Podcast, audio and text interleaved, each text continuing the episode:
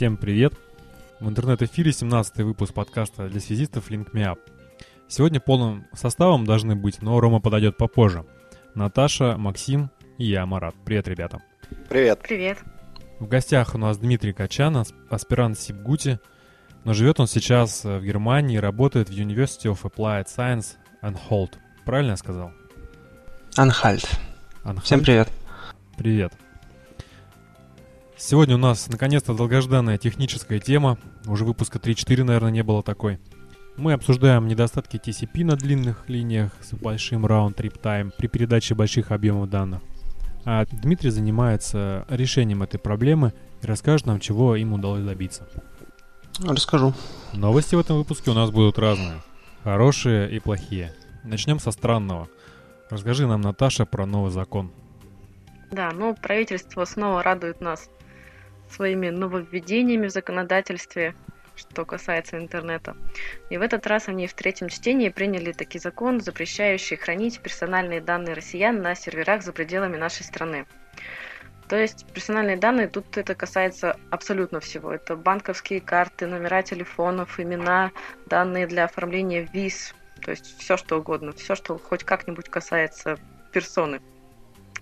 По влиянию, конечно, попадут социальные сети, Facebook, Twitter, также сайты такие, как Amazon, Booking.com. Ну и дословно этот законопроект регламентирует обязанности интернет-компании обеспечить запись, систематизацию, накопление, хранение, уточнение и извлечение персональных данных граждан Российской Федерации в базах данных информации, расположенных на территории Российской Федерации. Ну и по доброй традиции планируется создание реестров серверов нарушителей. Да, видимо, доступ к ним будет перекрываться так же, как сейчас обрубается доступ к сайтам, попавших в список террористических и так далее. Ну, то есть это работа для Роскомнадзора. Вот, ну и для нас, чтобы не скучали. Угу. Конечно, это все немного ставит под сомнение, как бы, как этот закон соотносится с остальными, потому что мы лишаемся права распоряжаться своими собственными данными, когда принимаем решение о том, зарегистрироваться на каком-то иностранном сайте или нет. Ну и, в общем, в интернете уже, конечно, появилась петиция за отмену поправок к закону о персональных данных. На данный момент я вот сегодня сошла, посмотрела, там уже более 50 тысяч подписей. Я еще не решила, правда, присоединиться или нет, но, наверное, стоит. А ну, нужно 100 тысяч, да? По-моему. Или... Не припомню. Или По-моему, да. А хоть раз выстреливали эти петиции-то? Что-то я не припомню. Я вот не припомню. По-моему, ну, против прошлого закона тоже голосовали. Из, из резонансных, по-моему, нет. Ну, то есть, в смысле, они набирали достаточное количество голосов, но... Э, Всем на это... Да, как бы... Вот, что ставит под вопрос вообще Рой, как, как, как сайт. Ну, петиции, они же только предполагают то, что закон будет, э, ну или поправки к закону будут рассмотрены в Думе еще раз. Еще раз, да, на да. самом деле, да. Но опять же, это не обязательно, а еще рассматривается петиция как петиция, то есть э, будем по ней действовать или нет, даже если она набрала там э, нужное количество, там, 100 тысяч, да, там, голосов. Ну, это в таких случаях, что просто люди могли сказать, ну, мы пытались. Ну да, да, я думаю, да. Для а этого. они могли бы сказать, ну мы же дали вам шанс. Да. Вот у нас есть, да. Там, там, там и пишите, да. Ну, все что плохо. сказать? Не знаю, на самом деле, ну что, все плохо. Все плохо это. Это еще, это еще все начало, как наверное. всегда плохо. Ну, так себе тенденция. Э, Но... Нет, на самом деле мне интересно, как они это будут э, как что ответит там Google или что ответит Facebook, который потеряет вообще всю ну а что они э, ответили в Китае? Аудиторию. Ну, согласятся ли они перенести сюда сервера? Да, а в Китае, кстати, э, они работают? каким образом? А, у них, по-моему, уже свой Google. Google, Google, Google в Китае запрещен. Ну, ну то есть вообще, к нему вообще, вообще, вообще нет доступа к нему. Не, не Большой Gmail, китайский файл. Ничего, да? Ничего, никаких сервисов от Google не предоставляется. А. Вот. Но другой вопрос, что э, можно это рассматривать с позитивной точки зрения, если э, производители будут вынуждены создавать сервера. У нас с Google нас не запретили как таковой пока. И если их форсируют к тому, чтобы создавать э, сервера в России, это же может новые быть... рабочие места? Ну, как минимум, новые рабочие места, новые дата-центры. И я вижу вообще хороший э, бизнес для россиян, то есть можно будет строить дата-центры, которые будут каким-либо образом защищены, потому что свои дата-центры откроют, ну, Facebook, Google, Amazon, ну, еще, может, пара фирм, которые будут заинтересованы в этом. По большому-то счету, много маленьких компаний э, физически не имеют возможности строить сервера в России. Ну да. А если построить дата-центр, который будет предоставлять такие площадки для разных фирм, то можно хорошо заработать на этом. Ну, ну а вот, допустим, согласен. с тем же Гуглом. Вот да, откроют, может быть откроют они, э, построят они ЦОТ у нас. Как они докажут или как э, наши власти проверят, что вот эти те же самые персональные данные крутятся только вот на этом сервере? Да, только на... Вот именно, да. Ну, Будут здесь... ходить и проверять. Ну, нет, возможно, тут какой-нибудь э, э, некий формальный подход, да, то есть э, у Гугла есть, скажем, центр, да, да ну, дата-центр там на территории России, и на них там, да, там часть крутится. Проверить это я не знаю даже, как возможно или нет. Хранятся ли эти данные только на, на серверах. Но в принципе, то есть Google скажет, а у нас вот есть дата-центр, все нормально, мы работаем. А в это время, естественно, все данные будут. Они же, все же реплицируются, они же не могут храниться в одном там дата-центре.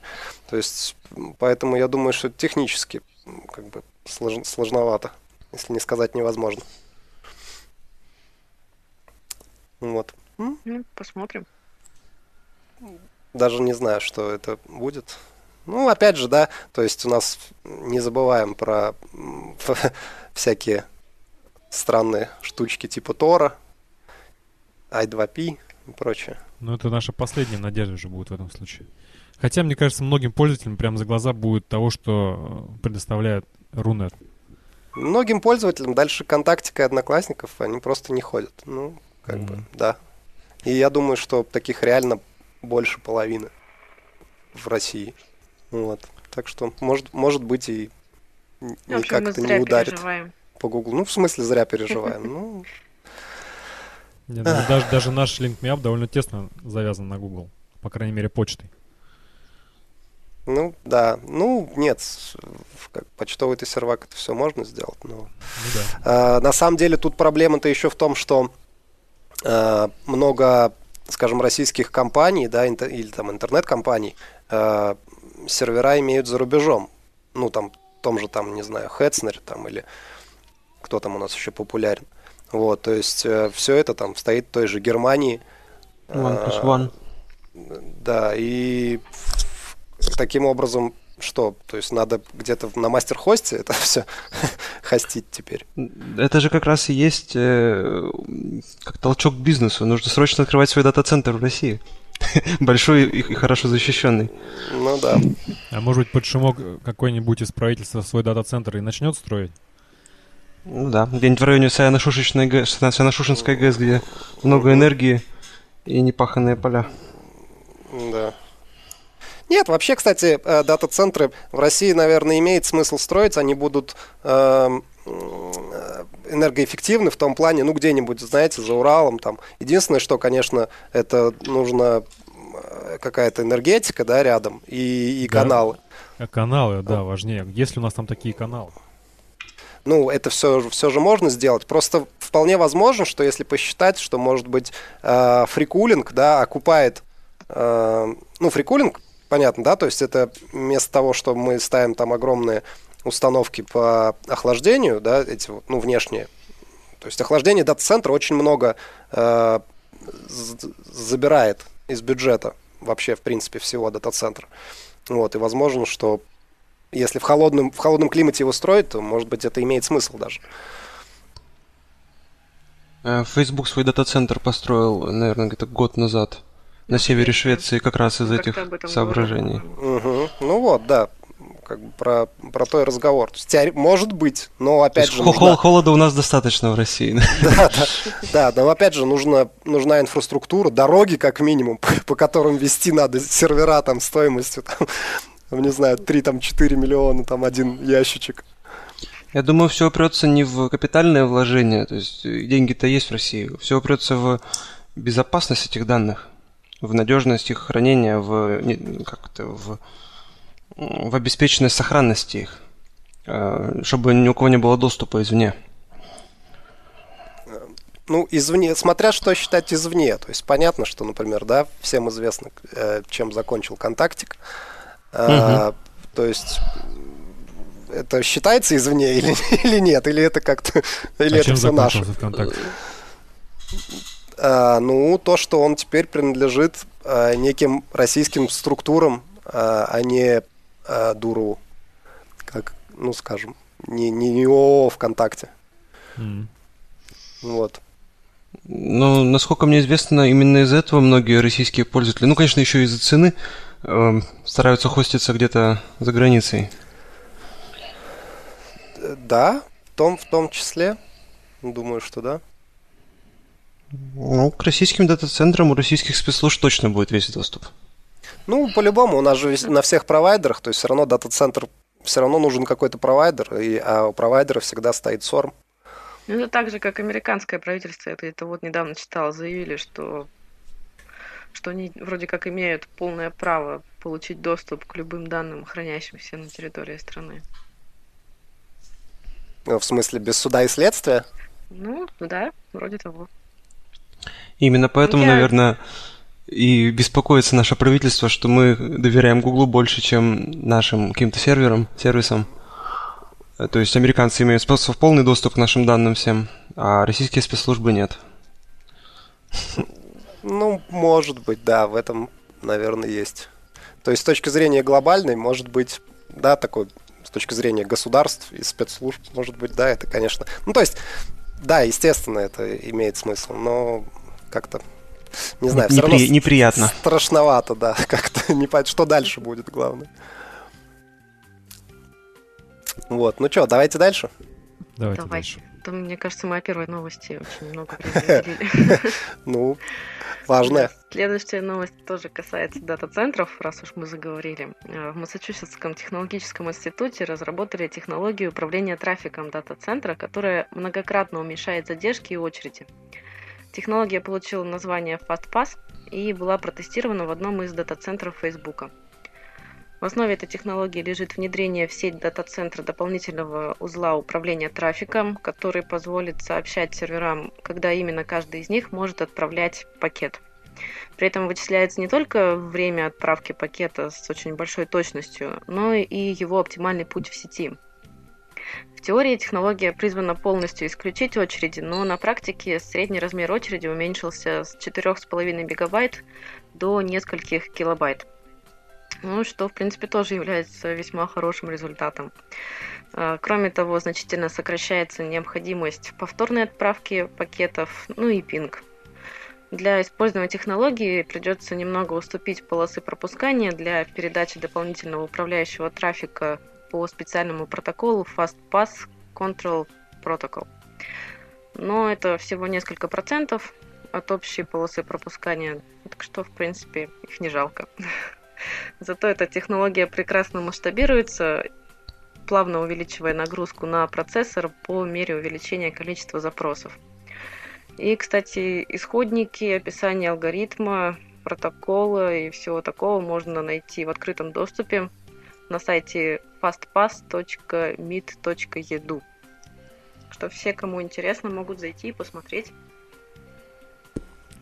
Ну, на самом деле, в самом прикольно. начале новости мне сразу такой флешбэк. А, была такая, значит, технология а, второго уровня построения токен сетей, ring? называлась token ring, да. Ну, то есть не была, она, наверное, даже и применяется сейчас в каких-нибудь в оптических сетях, может быть. Вот. И там была ровно такая же тема. То есть там был э, некий маркер, который переходил от одного, значит, э, источника, да, ну, получателя там, от одной машины, от одного узла к другому. И то есть пока у узла есть маркер, он может передавать данные. Вот. То есть тут какое-то сочетание э, token ring и MPLS, потому что там еще ну. что-то было такое, что каждая машина с, там путь путь трафика свой знает, как лучше проложить, там что-то. Ну, я так понимаю, здесь-то речь идет не про L2, а про L3 уже. Наверное. Ну, да, и, я думаю. И, я да не понимаю, как этот дирижер сообщает, когда отправлять, когда копить. Нужно же время, чтобы пакет дошел от этого вот этого сервера, собственно, до, точнее, от дирижера до сервера. Как достигается время в несколько наносекунд, о несколько сотен? Ну, я думаю, учитывается некая, да, то есть, понятно, э, некая задержка, э, которая нужна для отправки. Ну, то есть, понятно, очень главное тут, я так понимаю, синхронизация времени между э, дирижером, да, и, э, и, и сервером, который будет что-то там вещать. Ну, он же как-то вот. на уровне пакетов должен э, распределять, а не на уровне там целых потоков или каких-то блоков данных. А как про каждый пакет сообщить, ну, там даже небольшую группу, если. Как Я сомневаюсь, на самом деле, что на каждый, на каждый пакет. Ну, это же должны быть тогда очень большие мощности, э, чисто ну, вычислительные. Или нет? Просто, ну, проще как-то их а, там потоками хотя бы. Ну, то есть сервер как минимум должен ну, знать, э, сколько в очереди стоит. Чего еще раз? Ну, я говорю, сервер, то есть этот дирижер должен как минимум знать, сколько там, у кого сколько в очереди стоит, чтобы распределять там тому столько ты тогда отправляешь, тому столько ты тогда отправляешь. Ну, я думаю, как раз вот этот э, управляющий некий, да, э, сообщает что-нибудь, то есть он в обе стороны работает. То есть э, угу. хост сообщает, сколько, сколько ему надо передать, а дирижер у себя считает, ну, как бы, кому лучше сейчас дать очередь. Ну, наверное. Ну да, было бы логично. Вообще надо почитать, мне кажется. Наташ, да, приложи подробно. ссылочки потом э, к статье, ну или нам вышли, чтобы посмотреть все-таки какой алгоритм там. Вообще, как раз э, в теме отметился же Дима, который был у нас в гостях в 11 выпуске. И вот я разделяю недоумение, как все это работает в распределенной сети. Непонимание, точнее. Ну, я, как, как обычно, тоже как бы не, не очень. Все, все в деталях надо смотреть, потому что, ну, выглядит не, не очень правдоподобно. Да. Ну, то есть понятно, что там, скажем, с одной... Ну, тут важно слово распределенное. Вот, то есть понятно, что от одной машины мы сможем, так предположим, сделать. Mm-hmm. А, когда их много, когда их очень много. Вот, тут как-то даже не знаю. Ну, давайте дальше.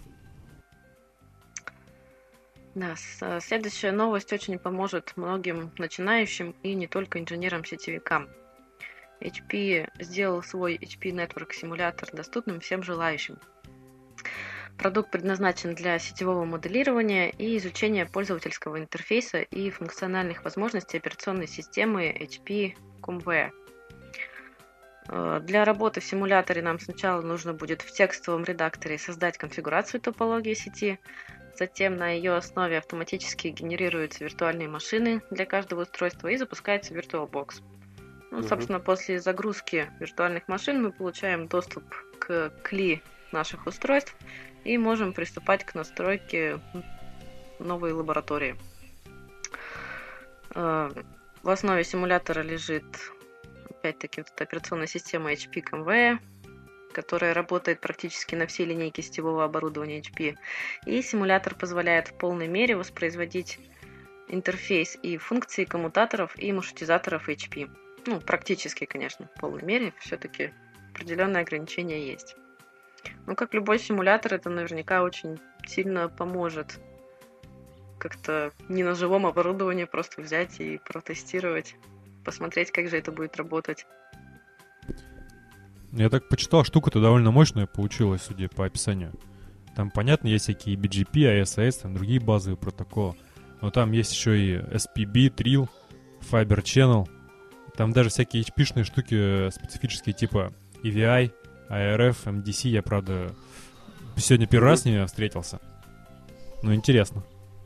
Не, еще мне, мне понравилось то, что э, он может выходить ну, как бы наружу, то есть взаимодействовать, например, с тем же э, GNS. То есть мы, мож, мы можем GNS поставить там, там Cisco или там Juniper и, и соединить его с, с HP-шным оборудованием. То есть, ну, как, то есть, как, как лабораторное это самое, вполне, мне кажется, удобная штука. Мы с Сашей Синистром как-то обсуждали, он рассказывал, что какой-то его коллега собрал из трех симуляторов одну большую сеть. Э, Huawei, Cisco и Микротик, по-моему. Симуляторы друг с другом объединил. А у Микротика есть симулятор? Ну там не симуляторы, по-моему, у них просто в свободном доступе лежит их это операционная система, которую можешь ставить на, э, на любой компьютер. Ну не на любой, конечно. А, а то есть она, ну, типа Intel ну, совместима? Вот роутер ROS. Я не помню, с чем она там, ну, на каких железках именно. Но я сам лично uh-huh. видел э, пример, когда роутер ROS запускался не на их железке, а на э, каком-то серваке. Mm. Ну, это да, это, конечно, проще. А, ну, например, тоже э, Juniper запускается в, GNS вполне нормально. Ну, правда, там есть, конечно, ну, естественно, да, то есть всегда при этой эмуляции у нас, конечно, всегда там вылезают косяки. Например, у меня вылезла очень э, любопытная тема. Э, значит, на всех роутерах не работает порт э, EM2 то есть Ethernet. Ethernet 1, Ethernet 3, 4 там и так далее работает, а Ethernet 2 не работает никак вообще. То есть и на это на всех. Вот, и я копался, копался, в общем, плюнул, в итоге собрал без второго, без второго порта, пересоединил просто их. Вот. А ты все на Juniper переключился? Ну да, я, я начал маленько, э, решил поготовиться на первую эту их сертификацию. Э, ну, она простая в плане, ну, после CCN, CCNA как бы это все вполне достаточно, то есть достаточно просто э, понять логику конфига, да, логику работы. Ну, логика работы точно такая же, то есть control plane и forwarding plane. Вот. А э, логику самой кли и построение конфига. Ну и надо сказать, конечно, очень очень удобно, не перестаю повторять по сравнению там, с Cisco, то же самое, очень удобно там работать, куча всяких э, фишечек дополнительных, Э, начиная от там роллбека, то есть ты можешь откатиться на любое количество там шагов назад, ну не на любое, там 15 их, по-моему, э, конфигов назад, э, и как бы и все это одним движением. Вот. Ну, в общем, вот, начал, да, я Жунипер крутить. Хороший. Нравится. Молодец. Да. Тогда идем дальше. Ага. Давайте. Ну и плавно переходя к теме гостя, мы затронем минувший в этом месяце чемпионат мира по футболу. Наверняка многие из вас болели за любимую команду. Ну, кому-то разговоры о футболе, наоборот, надоели уже. Да, надоели. Да, да. А в Германии эту тему вообще не обойти. Ну, теперь-то да. Да, ну, в общем, наступает время, когда футбол это не только хорошая физическая форма игроков и грамотная тактика тренера, но еще и технологическая оснащенность. Э, совместно с компанией-разработчиком SAP или SEP. Ну, SAP, да. Окей. А, Германская футбольная ассоциация разработала специальное приложение Match Insights, а, предназначенное для анализа больших данных таких как подробная информация о поведении каждого игрока немецкой команды и их соперников. А, весь этот объем данных собирается с 8 камер наблюдения, установленных на стадионе. При этом поле условно разбито на ячейки и ведется слежение за каждым игроком обеих команд.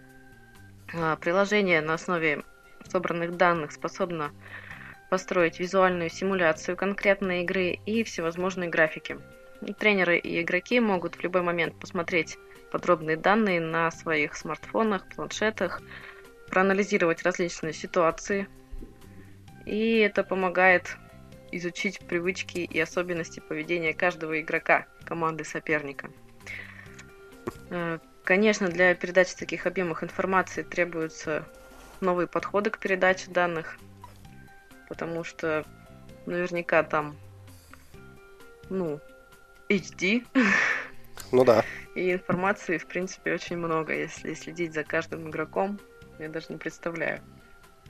Тем более все это онлайн. Ну, нормально, что вычислительные мощности растут, HD все растет и растет. Уже там всякие 4К там и все прочее. 4К, да. Вот. Ну, на самом деле прикольно. То есть в IT это называется система мониторинга. То есть прикрутили к футболистам систему мониторинга. Можно графички красивые посмотреть. Ну, по сути, Нет, да. я так понял, что там не просто система мониторинга, там какая-то интеллектуальная система, которая э, отслеживает, ну, как бы, стиль игры игрока. Или я ошибаюсь? Ну, стиль игры команды, я так понимаю. То есть э, на основе сыгранного матча можно понять, э, как ну, там, противоположная команда действует, да, по каким, ну, как это называется, паттернам, как это будет по-русски? Шаблоном. Шаблоном. Шаблон, да, шаблоном они как бы действуют, э, там, в атаке, в защите, и таким образом понять их тактику и на будущее э, понять, как, как применить как бы эти знания в, в борьбе с ними. Но с другой стороны, э, ничто не мешает им сменить тактику или как-то вообще порвать шаблон, как говорится. Вот, и таким образом, не знаю, даже система это... Ну, так, может быть, это, конечно, красиво, но не знаю, насколько это работает в реальном футболе. Я не специалист, честно говоря. Дмитрий, а у тебя, ну, на самом было деле... добавить что-то, да? Ну, добавить... Я уже в своей теме расскажу непосредственно про передачу больших данных и так далее, но вот э, непосредственно к самой новости сказать, что, наверное, интересно э, наблюдать. Они снимают не один матч, в котором участвуют немцы, а они снимают все матчи, например, чемпионата, и изучают, э, как играет целиком команда и как, и как играет каждый из игр... членов команды. И если за пять матчей член команды показался там хороший голкипер, угу. или как э, хороший Нет, нападающий. Фор, форвард, да, голкипер-то понятно. Не, ну, то есть и, так можно же и предположить, э, в какие углы чаще кидается голкипер и а. так далее, чтобы, чтобы потом э, непосредственно на, на пенальти там или при атаках ну, учитывать да, да. эти специфики конкретного игрока и обходить его. Точно так же и в защите, то есть мы, нам известно, что этот защищающий, он чаще бежит налево, там, ну, грубо говоря, ага, и так далее. Ну да, согласен. Потому что согласен. каждый человек, он ну, человек. Угу. Статистика, она неумолимая. Во-во. Ну и плюс там же, по-моему, просчитывается скорость бега там и так далее. Да, и поэтому можно тоже... поставить как раз напротив там быстрого игрока, своего, своего, своего быстрого игрока и так далее. То есть можно стратегически разместить команду, именно подготовленную к атаке на эту команду. На команду. Да, прям, да. да. Ну, то есть статистика, это, конечно, да. Ну, вообще прикольно. Ну, не знаю, это может быть уже читерство какое-то. Да, скоро начнется гонка вооружений. Да, это когда уже будет... Какая-нибудь Аргентина еще тоже себе на вооружение возьмет такую. Угу. Когда уже роботы будут играть?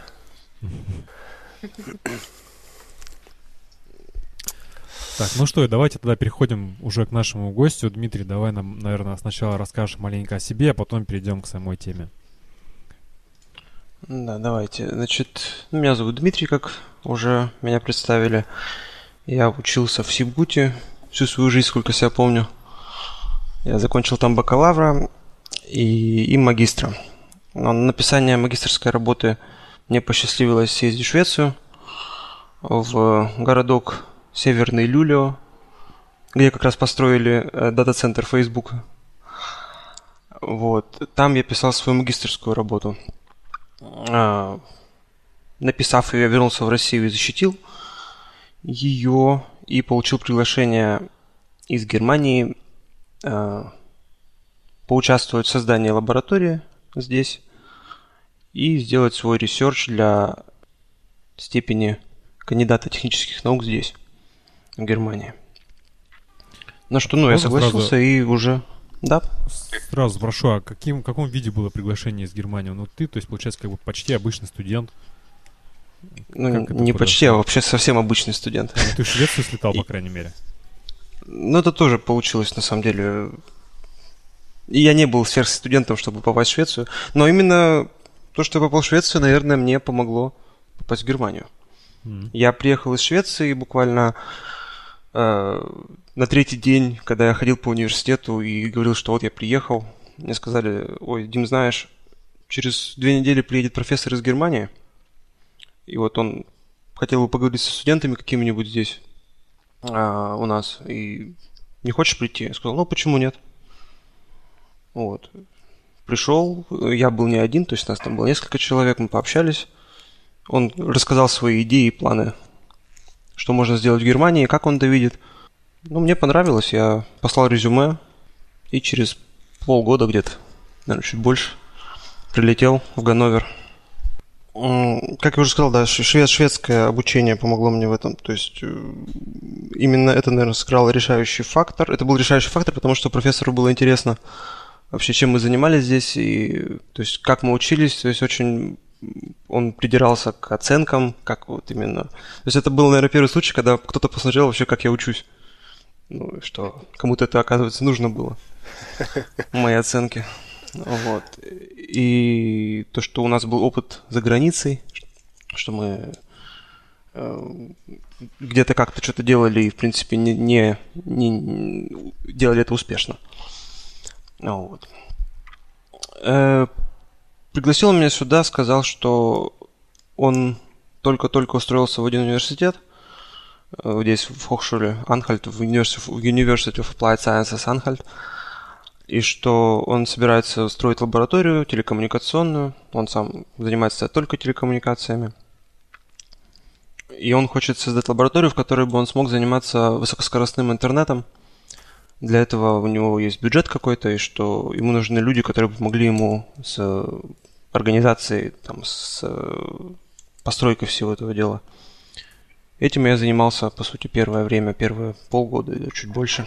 Мы установили э, замечательный...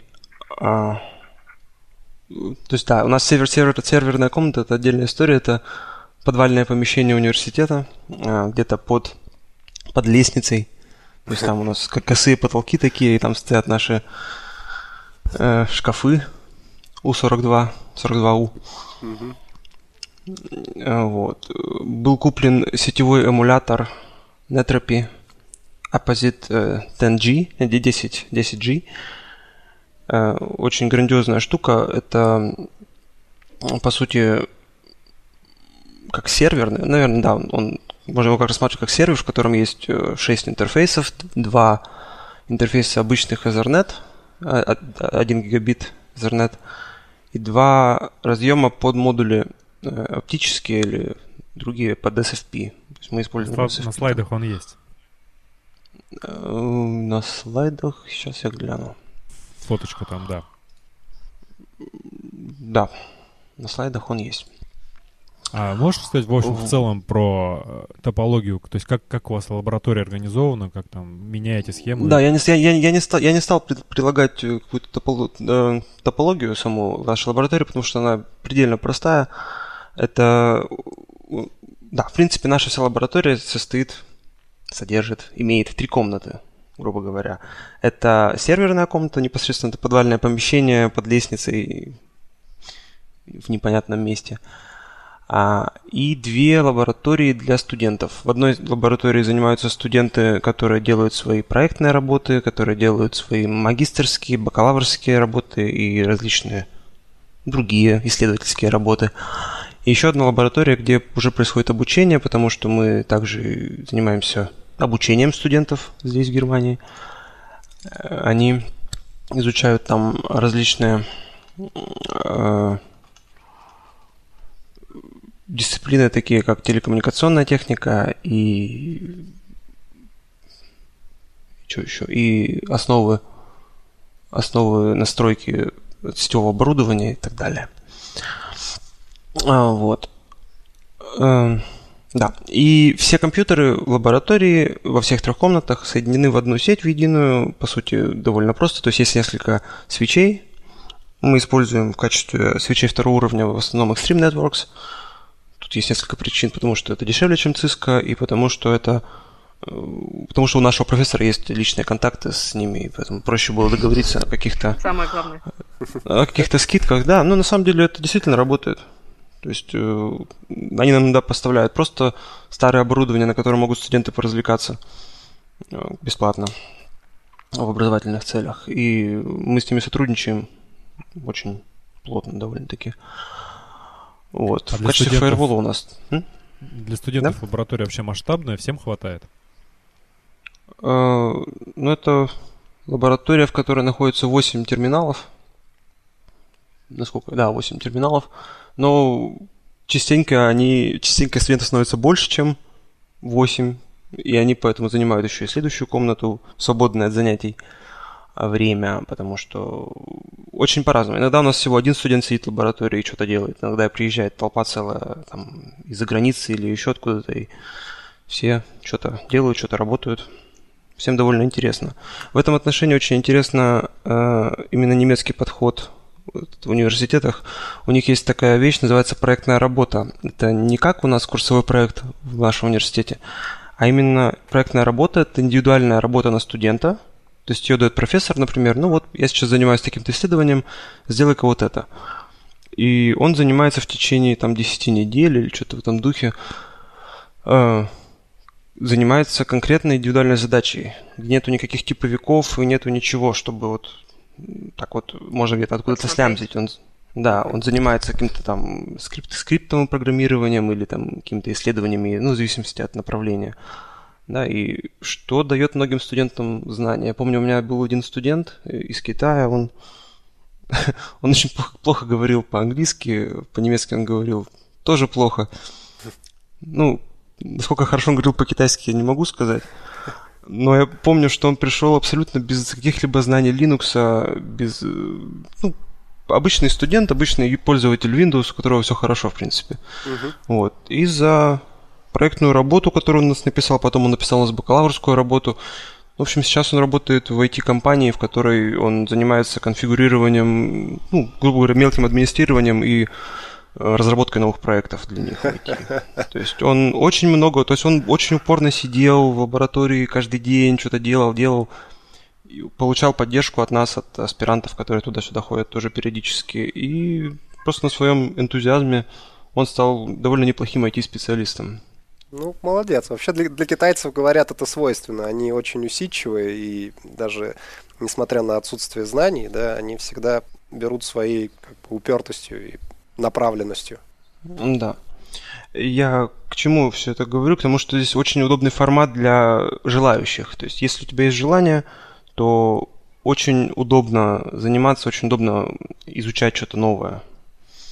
Вот. То есть тут это все для этого открыто. Я уже говорил, да, то есть я очень люблю свой университет, но за все время обучения в нем я ни разу не открыл ни один сокет со своими руками, да, то есть я, я много знал про то, что это такое, как это работает, но ни разу сам этого не делал. То есть теоретическая основа очень хорошая, но на практике не получилось. Вот. Не, Макс, так, ты слышал, я, рассказывал... я не открыл ни один сокет. Такой, каждый инженер ну, должен открыть один сокет.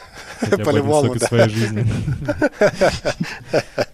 На самом деле это, философская, это философская тема. Да, понятно. Да. Э, потому что э, как нас учили в Сибуте, нас учили обслуживать оборудование. Меня вот, я недавно, я как раз когда думал, э, готовился к, выступ, к записи к сегодняшней, я, у меня возникла такая мысль, что наш университет, он заявляет о себе как о... Я про Сибгути сейчас говорю. Э, как об университете, где делается какая-то наука, где делаются какие-то действительно исследования. И, в принципе, они делаются. То есть я видел и работы, которые выходят оттуда, и это действительно представляет какой-то интерес. Но я никогда не понял, почему студентам... То есть как можно сделать research в телекоммуникациях? То есть э, можно сделать что-то на физическом уровне, то есть там изобрести новую модуляцию, да, или, uh-huh. э, я не, даже не знаю, там новые, новую возможность передачи по радио. Но, по сути, чтобы уйти на уровень выше, то есть на логику передачи информации, то есть тут никак без программирования не обойтись. И это то, что я получил сразу же, как приехал в Швецию. Я выписал даже такую своеобразную цитату от одного профессора, что э, связь сама как есть, как таковая, это программирование, то есть ну, намного более тяжелое, в том плане, что связистам необходимо иметь в виду и задержку на распространение информации, на потери, на помехи и прочее. То есть нужно сделать коммуникацию между двумя узлами сети, неважно, будут это телефоны Cisco или будь это компьютеры. Вот, и нужно именно эту логику прорабатывать. Распространения, чего в России я не получил почему-то. Но, в принципе, наверстал, и я сейчас всем об этом с радостью рассказываю, чтобы все знали. Угу, программировать тоже надо уметь. Ну, вот, это, видимо, что... с точки зрения кон- конечных узлов, да? То есть не развивать не телекоммуникации, э, ну как в смысле на э, маршрутизаторах, там коммутаторах какие-то новые протоколы, а именно... Нет, ну а Ну, почему? И А маршрутизаторы это тоже. же такие же узлы. Ну, Да. То есть, э, как, как работают приложения и протоколы, мы об этом поговорим позже, то есть у меня тоже об этом есть пара слов. Но разработка протоколов и работа маршрутизаторов – это, по сути, работа таких же серверов и работа приложений на них. Это, на самом деле, сейчас границы как раз стираются. Это раньше телефон был телефоном, а компьютер был компьютером, причем компьютер занимал целую комнату. Да? Сейчас и телефон, и компьютер, вот они стоят у меня рядом на столе, и они примерно одного размера. Вот. И, да и по сути телефон работает по IP-сети, и компьютер тоже по IP-сети что-то взаимодействует. Я разговариваю с вами по скайпу сейчас. Везде где-то что-то как-то вместе стало работать. Не, ну тут э, Дмитрий, я так понимаю, имеет в виду, что м, телекоммуникация это не там не новые способы, там ме- меди, не другая медь, там не, не другое, не другая, не только в смысле это, Да, Не да. А то, что вот это уже логическая надстройка над железным, железным уровнем, да, то есть включая уже и протоколы, там, там TCP, я не знаю, ну так, грубо, да, то есть просто на этом уровне. Вот. То есть это не программирование приложений, а программирование протоколов. Абсолютно точно. И при этом протоколы же можно разрабатывать. У нас есть базовые TCP и UDP, но, например, э, сейчас придет какой-нибудь производитель и скажет, мне нужно, вот у меня есть физические устройства какие-то, показывает нам какую-нибудь плату на руке, она взаимодействует по, э, э, по G- GPRS модулю, ну, предположим, там сим-карта, по GPRS модулю она взаимодействует с базовой станцией, ну, в обычную сеть входит в интернет, и теперь мне нужно в компьютере, чтобы она, э, ну, грубо говоря, измерение температуры в компьютер закидывала по GPRS. По сути, это же тоже задача связистов. То есть у нас нам нужно разработать, как передать данные, да, то есть как их собрать с э, сенсора и запихать их в- в- в канал связи и передать его на компьютер. Вот. То есть это задача более высокого уровня, чем э, непосредственно сам транспорт э, и так далее, но по сути передача информации. Нам нужно передать информацию. Ну И да. об этом тоже приходится заботиться нам. Вот, потому что, опять же, как я сейчас только что говорил, программист это сделает, и это будет работать, но именно он сделает это без э, имения в виду э, задержек и потерь, особенно в сетях GPRS. Или он сделает это как-то с пониманием этого, но понимание связистов это тяжелое. Э, Понимание связи как таковой это вещь не, не самая простая. Я был приятно удивлен, или неприятно удивлен, я в принципе был удивлен а, тем, что оказывается научить связи, то есть нау- ну, чтобы человек понял, как взаимодействует эта ISO-система, э, как это открытая се- семиуровневая модель, Оси. и Оси. как работают, да, оси, как работают транспортные протоколы и так далее, этому научить ничуть не проще, чем научить программированию. То есть у нас в лаборатории даже зачастую бытует такое мнение, что проще научить человека программированию значительно, чем объяснить ему, как работают э, сети. Ну, может Вот. быть, да. Ну, просто у нас есть пара программистов, которые действительно очень хорошие программисты, но э, приходится иногда попотеть с объяснением сетевой части, что они делают. Не, ну просто на самом Вот. деле э, сетевой части это приходится разбираться с тем, кто до тебя что-то уже вот на все это напридумывал, а с программированием ты сам создатель. Тебе нужно только разобраться с синтаксисом, там, с интерфейсом. Бесспорно. Но в программировании ведь тоже есть куча ухищрений, как это сделать лучше, как это сделать эффективнее, Ну да. как сделать так, чтобы приложение работало с максимальным эффектом. А Это тоже искусство. И да, очень много времени потрачено на этом было в свое время. Вот. И да, это я хотел сказать, что программирование это... Как мне сразу в самом, в самом начале, когда меня готовили к выступлению, э, к, к этой записи, мне сказали, что лучше про программирование ничего не говорить, но это как, раз, это как раз был мой месседж, что программирование для связиста это не так далеко, как кажется. Так, мы закончили на том, что я рассказывал, какая у нас лаборатория, насколько я помню. Прежде, чем мы ушли, прежде чем мы ушли в лес. А, Итак, все, все машины объединены в одну сеть а, и подключены к интернету. Вот. Это нужно для того, чтобы со всех терминалов можно было спокойненько зайти на сервера, на какие необходимы, э, зайти на необходимые эмуляторы и так далее, чтобы делать какие-то измерения. Ну и даже часто заходить на соседние терминалы тоже для, для менее глобальных измерений каких-то.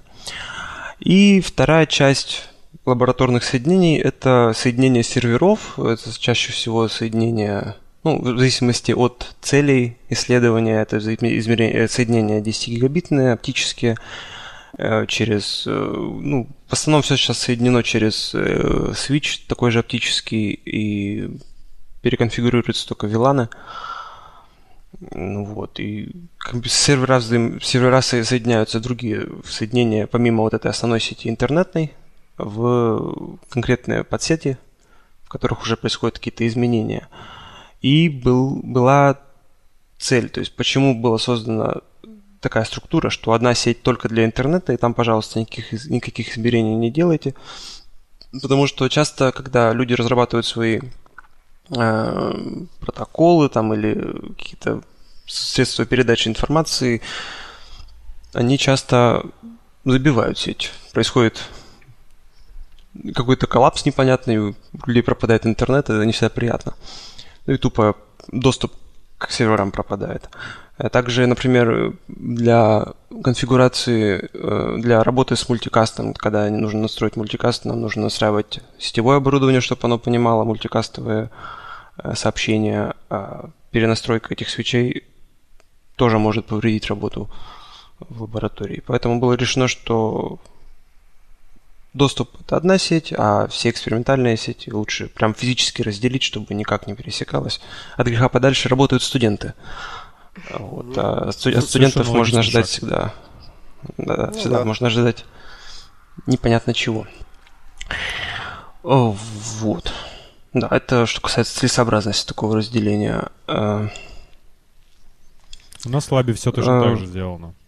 А у вас лабе это где? Ну, ну, я работаю в Huawei, у нас, естественно, есть лаборатория для тестирования, и доступ на железки обеспечивается либо через консоль, либо через э, какой-то телнет-сервер. А все тесты проводятся на других интерфейсах, которые никак не, ну, uh-huh. не, не то, что никак не связаны, но они не влияют на удаленный доступ на железку. Это называется mm. out of band management. Ну, пусть он так называется. Но сам факт, что лучше у нас они даже прям вообще никак не пересекаются, потому что порой было, что образовывались петли какие-то, и это по случайному стечению обстоятельств. Ну, да. да, был, был шторм и недавно совсем. Ну, ну ладно, это печальная история. Значит, э, сервера, ну, помимо, естественно, эмуляторов, у нас есть, собственно, сами сервера, на которых происходит э, компиляция наиболее сложных проектов, потому что это довольно мерзкая часть работы. И также для тестирования, например, передачи данных на 10 гигабитах в секунду необходимо также иметь достаточно мощный процессор и порядочное количество оперативки. А, ну, для примера скажу, что вот э, сервера, на которых я делал последние исследования с э, высокоскоростной передачей данных, это были э, процессоры Intel Xeon, 12-ядерные, ну, как они, 6, 6, 6 ядер физических, ну, логически да. 12 ядер было с частотой 3, там больше 3, 3 ГГц. Я сейчас а, где-то запутался в своих презентациях, не могу найти. Да, то есть там было 3,47 ГГц оперативки на каждом из серверов было 42 гигабайта. Все это было, все это было под CentOS. Ага. Для, в, в качестве сетевых интерфейсов мы покупали отдельные ники. Это Chelsea Communication, компания 10-гигабитная T420CR. В свое время это, были компа... это была компания, которая выпускала самые эффективные, самые быстрые э, 10-гигабитные интерфейсы. Сейчас, наверное, сейчас я уже не скажу, что это точно они. Но в свое время они работали намного лучше, чем это делал тот же Intel. Вот. И мы их использовали для последних экспериментов. Мы настраивали также кучу софтварных параметров для передачи э, данных на высоких скоростях, но об этом, я думаю, мы поговорим позже. К этому мы тоже подойдем. Mm-hmm. Вот, сейчас... Да, ну то есть э, и серверов достаточно мощных у нас много, потому что э, зачастую приходится передавать данные, как, то есть нам нужно передавать данные со скоростью 10 гигабит в секунду. Для эксперимента нам нужно создать кросс-трафик, который бы передавал данные, там, не знаю, 6 гигабит в секунду, да, чтобы это все накладывалось друг на друга. Поэтому нужно больше, чем две машины, которые передают э, данные со скоростью 10 гигабит в секунду. Соответственно, серверов больше, чем два. И, и в последнее время их количество все больше и больше мы растем. И э, сейчас у нас уже два этих дорогостоящих э, эмулятора, чтобы больше людей могли одновременно заниматься исследованиями в комфортных условиях. Вот. А значит, в принципе, про лабораторию я закончил. У нас, да, есть куча терминальных машин, но они достаточно слабые, они просто для доступа к графическим оболочкам, к IDE каким-нибудь для разработки. Э, чего бы то ни было. И в основном работа идет на серверах. Вот. Студенты, которые у нас работают, занимаются программированием э, или же скриптингом. То есть э, те, кто, тем, кому везет меньше, им приходится изучать C++ и работать, стараться писать какие-то эффективные приложения для того, чтобы решать те или иные задачи. Те, кому повезло больше, они занимаются скриптингом, но это не так интересно, потому что они делают тесты тех приложений, которые разработали до них, по сути. А, и для этого они используют Perl и там что бы то ни было. Вот, но это все уже больше именно как... Э, все, все равно интереснее разрабатывать что-то свое, чем тестировать разработанное до тебя, как выяснилось впоследствии. Вот. Э, и теперь непосредственно да, к теме уже моего, моего сообщения сегодняшнего. Это транспортные протоколы. И конкретно начнем рассказ с TCP. TCP э, протокол, который есть на каждом телекоммуникационном устройстве в наше время, я так думаю, или почти на каждом, пускай. И он предоставляет нам возможность передавать данные сохранно, надежно, и почти что везде. То есть мы пользуемся этим, когда мы в интернете где-то сидим, когда мы передаем данные и так далее. Но TCP как протокол, он был разработан очень давно, он был в 70-х годах разработан, это больше, чем 40 лет назад. Тогда сети были другими, причем кардинально другими. А, они состояли, их мощность была порядка единиц мегабит в секунду, хорошо, если на заре еще меньше. И TCP был разработан именно для таких сетей. А не было глобальных сетей, были только локальные сети LAN, и глобально передавались данные значительно позже и значительно с меньшей полосой пропускания. Это тот же Dialab или еще что. И TCP, в принципе, удовлетворял нужды в то время. Но время идет, и уже сейчас мы имеем межконтинентальное соединение в сотни гигабит в секунду с мощностью оптическими, оптическими, оптическими мощностями. И да и на, на самом на континенте, континентальные линки уже сейчас есть э, как это оптика в дом. У многих у нас есть высокоскоростный доступ прямо из дома. Но доступ у нас есть, а использовать мы по полной его не можем, потому что используем именно этот транспортный протокол – который имеет старый дизайн и невозможность передать данные. Я сейчас расскажу поподробнее про это. А, по большому счету TCP тоже претерпел какие-то изменения. То есть алгоритмы контроля передач, э, которые в нем используются, они изменялись. И есть различные протоколы, которые, э, различные версии протокола TCP, которые задизайнены, которые, которые были спроектированы для а, передача данных в мобильных сетях конкретно, потому что передача данных э, с телефона, например, когда этот телефон находится в движении, например, в автомобиле, зачастую приводит к очевидности, что к пониманию того, что протокол, ну, что передача происходит очень медленно, именно из-за того, что происходит движение. И часто даже не из-за того, что э, потери происходят где-то на базовых станциях. Есть также протоколы, также версии протокола, которые, придают, которые специально спроектированы для передачи данных по оптическим сетям или просто для передачи данных по landline, по наземным сетям, по кабелям. В том числе один из самых популярных на данный момент это а, алгоритм кубик называется он. И конкретно с алгоритмом кубик у нас есть слайд. Это восьмой слайд презентации, которую я послал вам. Там видно его людям? Это слайд с тестами на FTP, да? А, да. То есть есть FTP, и там, а, предо... там показан а, с одной стороны ускоренный FTP, с другой стороны оригинальный FTP. Да, да, да. Вот там, где оригинальный FTP, это а, непосредственно FTP по TCP э, с алгоритмом кубик. И э, очень хочу сразу сказать, что эти исследования сделаны не нами. Это не реклама такая. Эти исследования сделаны университетом в Мюнхене, тоже немцами. И да, из них видно, что видно. То, что э, когда у нас есть хотя бы... Несмотря на то, что у нас есть 1 гигабит э, полосы пропускания, и он свободен, то есть там нет никакого кросс-трафика.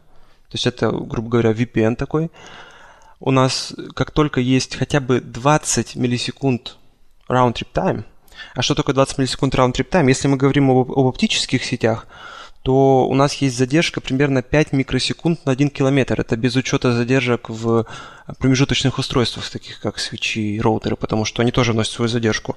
Но даже в идеальной сети, где у нас нет э, никаких роутеров и свечей, и у нас есть э, просто кабель, то 20 миллисекунд э, round trip time это порядка 2000 километров. Э, ну, это если 2000 километров это порядка 10 миллисекунд, а round trip time, соответственно, 20 миллисекунд. И вот на расстоянии 2000 километров это из Новосибирска, я не знаю, куда, на Урал куда-нибудь, в Челябинск. Иркутск. В Москве. Да, Иркутск. Э, даже в идеальных условиях, без потерь, когда packet, packet loss uh, ratio, когда у нас нет потерь пакетов, мы видим существенную деградацию скорости передачи. И не, тут уже не стоит говорить про случаи, когда есть потери. То есть в случаях, когда 0,01 потери, 0,1% потери имеется у нас, э, ситуация куда более драматическая, хотя из этих графиков, наверное, не скажешь, но это так. В принципе, а, алгоритмы, которые есть в TCP, они позволяют работать с э, потерями пакетов. Например, если без, без внесенной дополнительной задержки мы видим э, при уровне потерь пакетов 0,1% в принципе передача это происходит. Но при наложении потерь пакетов и далекой дистанции, round-trip таймов, существенная деградация скорости передачи. И при всем при этом э, в конкретном данном случае TCP был по возможности протюнен, то есть были увеличены буферы на машине, были сделаны различные другие настройки, дабы помочь а, TCP делать эту работу лучше, но Дмитрий, не срослось у него, да? А в, на пальцах получится объяснить, почему при росте trip time э, происходит такая деградация серьезная? А, таймеры? Таймеры, ну, потому бы, что... Я это в целом понимаю, но просто наши слушатели смогли, ну, те, которые не сильно подготовлены, понять, в чем проблема. Проблема э, в таймерах. То есть каждый раз, когда TCP посылает пакеты, э, он включает э, он включает таймер, ну что он послал пакет и ждет какого-то подтверждения. Сам TCP и его алгоритм а, контроля а, перегрузок основан на скользящем окне, на алгоритме скользящего окна. То есть какое-то количество пакетов может быть передано без подтверждения, но как только это количество пакетов э, превышено, TCP просто останавливается и не передает данные до тех пор, пока не получит подтверждение, или же пока не сработает таймер, тогда нужно будет послать э, еще пакетов. Безусловно, эти, этот алгоритм скользящего окна, он учитывает э, увеличивающееся расстояние между узлами, то есть в формуле по вычислению этого тайм-аута есть э, значение round-trip time, которое калькулируется непосредством самого TCP, но делается это неэффективно, это делается зачастую э, в укор самому TCP. Вот. И да. Ну, то есть основная проблема это дизайн. И тут ничего не скажешь. Эм, также, по, по сути своей, можно же сделать и по-другому. То есть можно сделать, чтобы эти таймеры были больше, но большие таймеры э, также не дадут нам возможность передать данные эффективно, потому что в случае с потерями пакетов, а потери пакетов произойдут, потому что в соответствии с алгоритмом TCP он наращивает свою скорость э, бесконечно до тех пор, пока он не произведут потери. Uh-huh. С большими таймерами будут проблемы с ретрансмишенами, с э, передачами потерянных пакетов.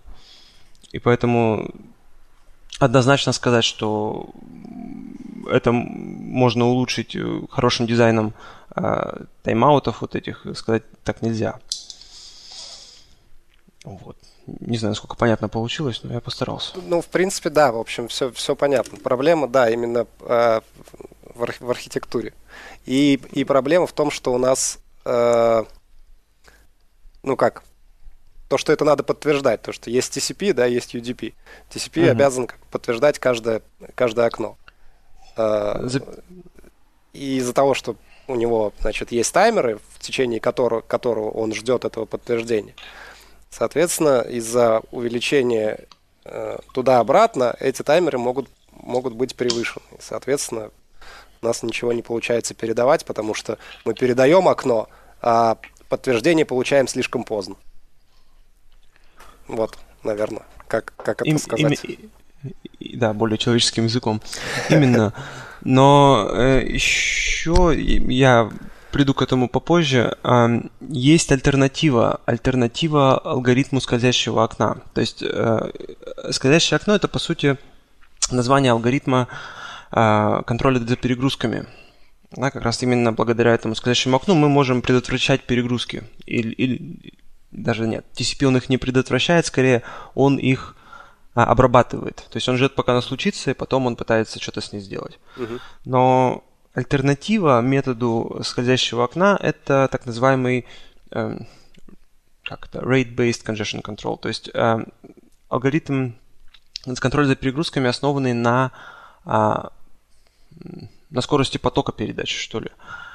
И как раз мы над этим работаем, это очень интересно, то есть есть публикации, целый, целый ряд, ряд публикаций, где освещается именно преимущество rate-based congestion control над uh, window-based, над, uh, над, над, над, над алгоритмом скользящего окна. Uh-huh.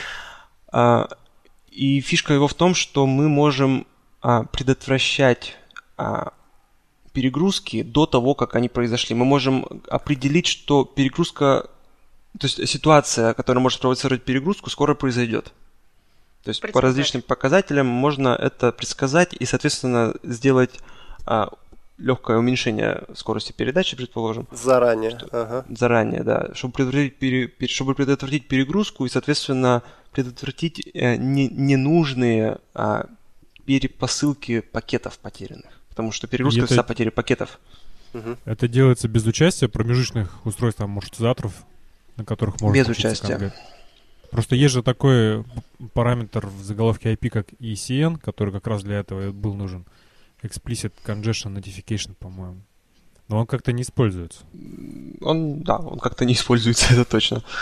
А, я могу сказать точно, то есть мы работаем а, по решениям из конца в конец. То есть э, очень много было споров.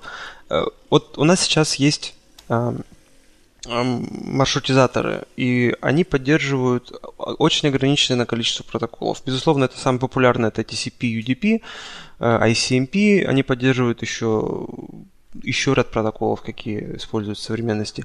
Но вот захоти сейчас я, вы, не знаю, кто угодно, создать свой протокол, он его может с удовольствием создать, и все это будет работать, но это все будет работать до первого маршрутизатора. Потому что как только маршрутизатор понимает, принимает а, пакет, который он не может распознать, протокол, который он не может распознать, он его просто откидывает. И а, разработка новых протоколов зачастую в этом и ограничивается, потому что мы можем сколько, сколько угодно разрабатывать э, современных динамичных протоколов, которые будут все делать, но никто не будет ради этого менять всю инфраструктуру. слишком много устройств, это, это очевидно. Ну да, это понятно. Ну вот. Э, поэтому как раз э, подходим плавно к теме моего research а, это э, как можно это обойти. А обойти это можно следующим, э, следующим способом.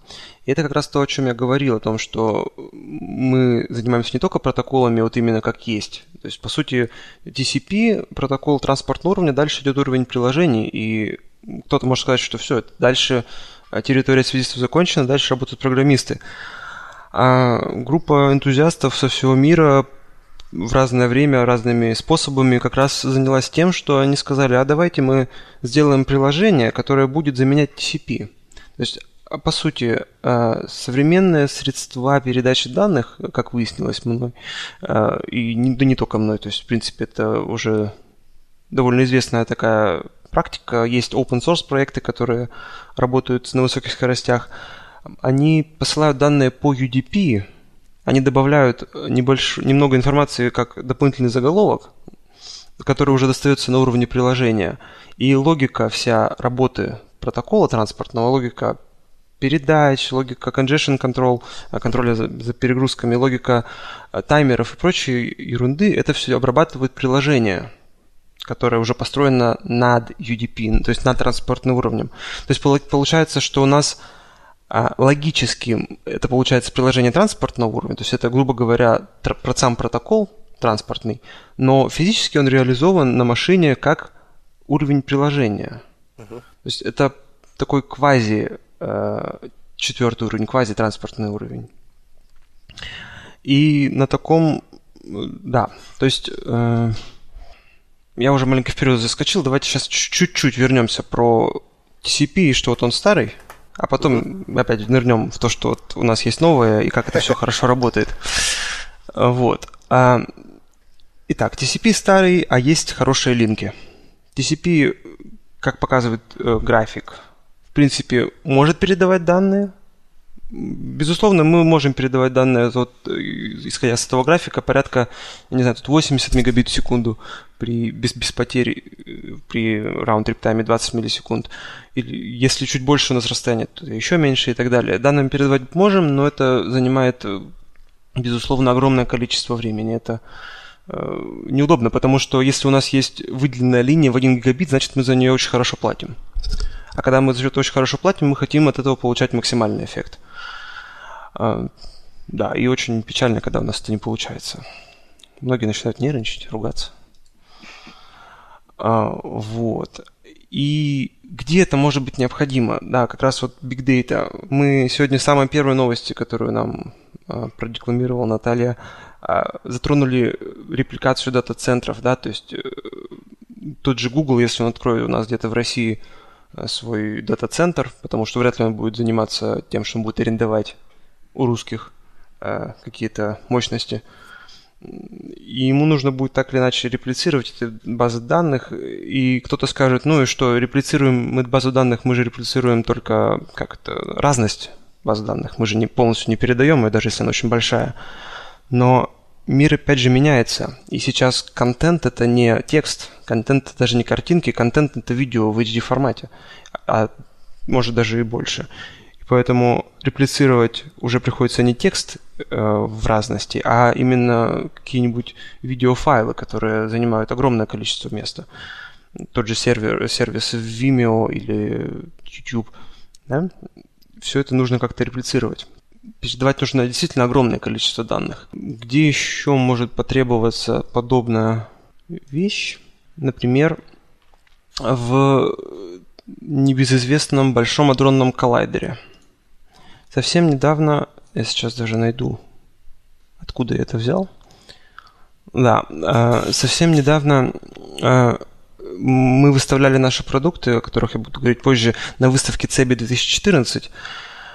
И к нам подошел, то есть мы, мы, мы показывали э, решение, как можно передавать данные быстро. Да? И подошел заинтересованный человек, представился как инженер из IBM, и сказал, что в принципе у нас есть проблема. У нас есть архив сгенерированных данных большим адронным коллайдером. За последний год этот архив имеет размер нескольких петабайт. Угу. И они как раз сейчас ищут решение, как бы транспортировать эти данные из Австрии в США. То есть, конечно же, самое простое решение это положить э, винчестеры на самолет и отправить спокойненько. Ну, да. Но, в принципе, это ученые, и у них есть доступы к высокоскоростным сетям. То есть есть эти сети. И под шумок, как раз буквально за, две, за месяц, наверное, до этого, IBM поглотила фирму одну, называется Aspera. Это американцы, которые также предоставляли решения для передачи данных на высоких скоростях. Вот, то есть э, они этим интересовались, они их купили как раз именно в том, что у них была нужда в этом. Вот, чтобы слушателям понять лучше, что такое петабайт, потому что петабайт это что-то вообще невообразимое, можно сказать, что это 250 тысяч DVD-дисков. Один петабайт, ну, примерно, плюс-минус. Да, это, это очень много. И передавать это периодически есть необходимость. Также был у нас один, э, к нам также подошел один инженер из Польши, который как раз говорил, что вот у нас есть дата-центры, и у нас даже есть линк 1 гигабит между ними, но когда мы передаем данные, мы не видим и половины а, доступной мощности. И мы не можем понять, в чем дело, потому что потерь, потерь нет, ничего нет, все хорошо. Мы передаем данные, и мы не можем добиться заполнения полного трубы, э, линка этого. Э, это все к тому, что проблема-то востребованная, что есть какие-то применения для нее. Э, еще один немецкий пример. Есть институт Макса Планка по метеорологии в Гамбурге, и они не могут работать на, над гигантскими а, данными э, метеорологических служб, это форкасты, как-то по... Прогноз. Ну, прогноз. Да, про, про, прогнозы, не могут работать над архивами прогнозов, которые располагаются в Соединенном Королевстве. То есть Англия и Гамбург, это, ну, они достаточно близко друг к другу. Ну, рядом, там, через, да. через пролив буквально. Да. И им приходится транспортировать данные по, на кораблях и так далее, потому что, ну, просто нет возможности э, работать с ними. Э, это также петабайты данных за год, например, или даже, даже меньше, а куски данных, которые необходимы для быстрого анализа, это терабайты. И проблема в том, что им нужно не иметь весь архив, а нужно периодически вытаскивать какие-то куски из него, чтобы делать статистические какие-то исследования.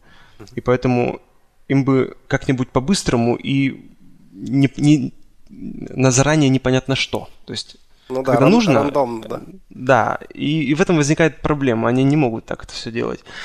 Э, гигантский провайдер американский Amazon, он э, предоставляет такой сервис для конечных пользователей, называется FedExing.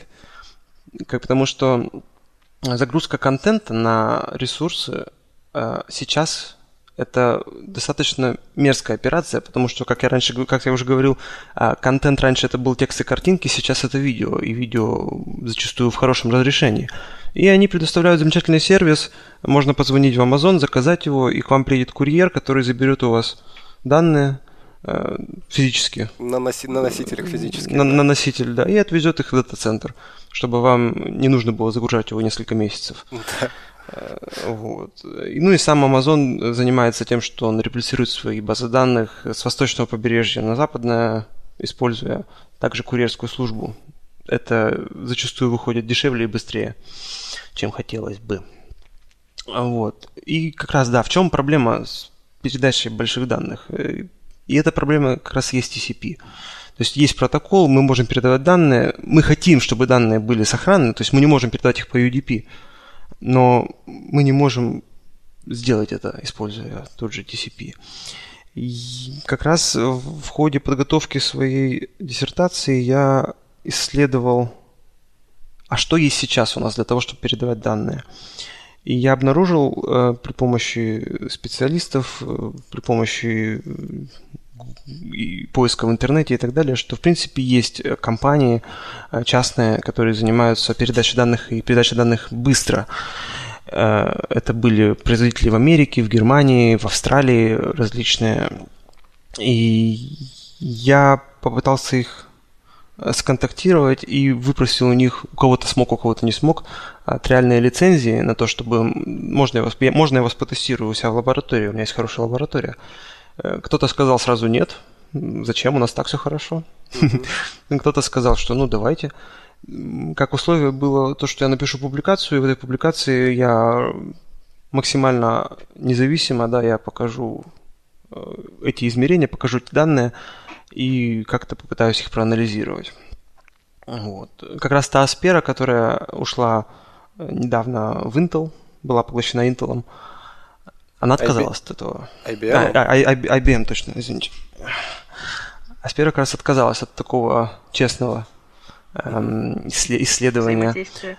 Да, потому что, ну, на самом деле, у них были проблемы. И, то есть я как раз при разговоре с специалистами я слышал, что они не самые лучшие, но у них большая часть рынка. Это очень, очень частый парадокс у нас в мире происходит, что это тот, у кого больше маркетинга, независимо от того, хороший продукт или нет, получает большую часть рынка. Ну, и это логично. Ну, может, они стар, старше всех. А, ну, или они, в, они, они, они в Америке, они знают, куда давить. Там все а. просто. Вот. А другие производители, кто-то предоставил свою лицензию, кто-то нет. И, в общем, было получено 5 приложений, которые каким-то образом а, себя а, рекламируют, что они могут делать э, передачу данных быстро.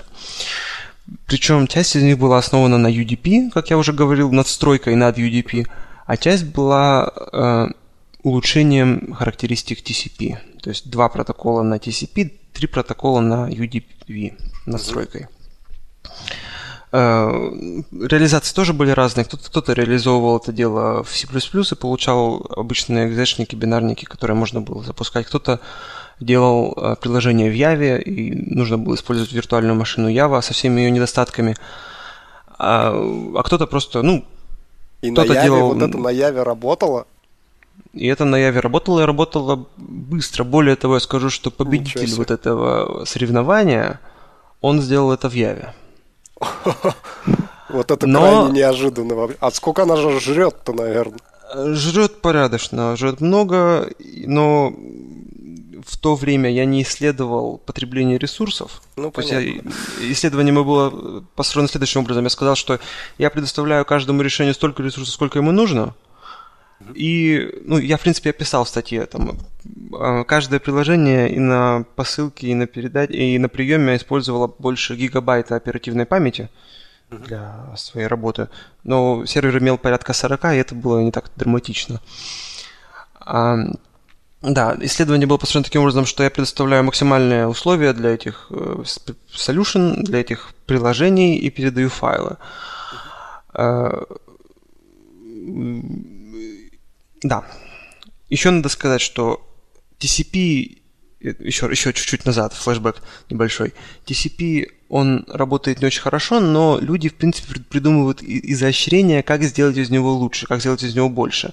А очевидный пример этому – это мультипоточность. То есть TCP может показывать довольно неплохой перформанс, если запускать его сотни потоков, например. То есть 100 потоков, каждые там по 5 мегабит в секунду, они как-то могут вместе передать данные сравнительно быстро. Опять же, не занимая полностью полос пропускания, но в половину. Uh-huh. Вот. Но это потребление ресурсов, это 100 сокетов открытых, то есть это не так изящно, как хотелось бы. Да. Но люди, люди находчивые, они придумывают все. Uh-huh. А, что касается этого... идет. Что? SCTP по тому же пути идет, по-моему. Да, у него есть эти, как называются, э, он сегментами, не, ладно, не помню, не суть. А, в этой статье я также а, показывал, сколько ресурсов потребляет, ну, э, на уровне сокетов, то есть сколько сокетов, сколько соединений открывает каждое приложение для передачи данных. И как оказалось, что все соединения передают данные по одному сокету или по многим. Ну, основанно на TCP, можно было сделать также мультипоточность. И э, в присутствии, как в, да, в присутствии неоднородности, как-то impairments, как по-русски правильно сказать, в присутствии потери пакетов и в присутствии э, задержек, ну, каких-то неадекватностей в сети, а приложения, которые основаны на TCP, не показывали лучшего а, лучшего э, поведения, чем TCP, как, как, как он есть на том графике с FTP. Ага. То есть они э, тюнили, я, я смотрел скрипты, какие они предлагали, они тюнили различными способами э, буферы, они пытались сделать, э, изменить размеры окна, что-то еще, но э, по большому счету это был тот же самый TCP, и если не прибегать к мультипоточности, а ее можно было выключить в этих приложениях, то есть использовать только один сокет, они не показывали большего перформанса, чем, чем TCP, как он есть. И люди, которые им платили деньги, они хорошо их потратили, конечно. Вот. Ну, на, на мой взгляд, я не говорю. То есть, может быть, э, на самом деле, в, при тесте с каждым приложением я контактировал поддержку каждого из этих предприятий и говорил, что вот у меня такие-то результаты предварительные. То есть я не просто делал это в тихушку. Uh-huh. Я поговорил, вот у меня предварительно такие-то результаты на такой-то сети. Можно ли сделать лучше? Что нужно улучшить, чтобы сделать лучше? Да? Вот, и, то есть, это все было в какой-то кооперации. Конечно, не все были довольны, что вот, а почему, вы используете другие какие-то приложения, у них лучше, да, хм, наверное, нужно не так как-то, но все-таки выгорело это все дело. Вот. Э, да, мысль-то в чем? TCP, э, TCP-based application, э, приложения, основанные на TCP, они не показывали должного перформанса. А приложение, которое написано в Java, оно использовало маленько другой трюк. То есть там была использована не мультипоточность, но очень интересное распределение сокетов. Они называют это как это more intelligent behavior, ну, не суть. То есть они э, используют несколько сокетов из приемной стороны и из передающей, но неравнозначно. Грубо говоря, предположим, 10 сокетов на одной стороне открывается, 4 на другой. И все это приходит, приводит к чему? Это, это не мультипоточность, то есть это распределение от... А, по-моему, там было 10 передающих сокетов и 4 принимающих. Uh-huh. То есть много сендеров посылают в один ресивер. И а какой смысл именно... в этом? Как это работает? А это работает, э, ну, к алгоритмам доступа у меня не было, я могу лишь только предполагать. Я, uh-huh. я лишь предполагаю, что у них э, выигрыш идет в том, что они посылают данные... А, да, я же, я же еще не сказал, что у нас есть bottleneck в, э, в железе. То есть не всякое железо может послать данные так быстро. Uh-huh. И когда у нас процессор имеет не, максим, ну, не слишком высокую частоту тактовую, элементарно тот луп, э, цикл, цикл mm-hmm. посылки данных, он занимает полностью одно ядро и не может выйти за его пределы. А используя несколько сокетов, то есть посылая с нескольких сокетов данные, мы можем использовать несколько таких а, лупов, несколько mm-hmm. таких циклов посылающих, и мы можем обойти это ограничение. Я подозреваю, что именно так они обошли ограничение Явы для этого. Потому что это именно приложение, которое работает с Явой. Mm-hmm. И получалось все это 4 сокета. То есть это было распределение не один к одному, поэтому я не стал говорить, что это мультипоточность, мы так не работаем. Хотя это, конечно, трики. Это они как-то обманули так систему. Не, ну я так понимаю, это все как бы сделано для того, чтобы просто э, обойти ограничения виртуальной машины, я правильно или нет? Да. Я исхожу из этого, я не могу сказать точно. Потому что нет у меня доступа к исходникам. Ну, и как они, и зачем это делали. Я, я делаю предположение, что да. Угу. Вот. А, и, но да, да, да, наверное. А, это что касается приложения на Яве. И э, фишка его в том, что они могли показывать, они показывают, если моя статья будет как-то доступна, и можно будет ее посмотреть, э, в... Так, где она сама? Вот. Э, этот файл каталист, ну, так называется, файл каталист это фирма, грубо говоря, нет, фирма называется по-другому, решение называется файл каталист, и даже с очень большими по э, этим меркам, по меркам исследования потерями, э, это решение представляло очень хорошие скорости. То есть даже при одном проценте потери, что по сути можно сказать, что это аномально, потому что 1% потерь это очень много для ну, да, коммуникационных да. сетей, кто, кто в курсе. Угу. А, да, даже для 1% потерь и 200 миллисекунд round-trip time, что, что гигантское расстояние, это порядка 20 тысяч километров угу.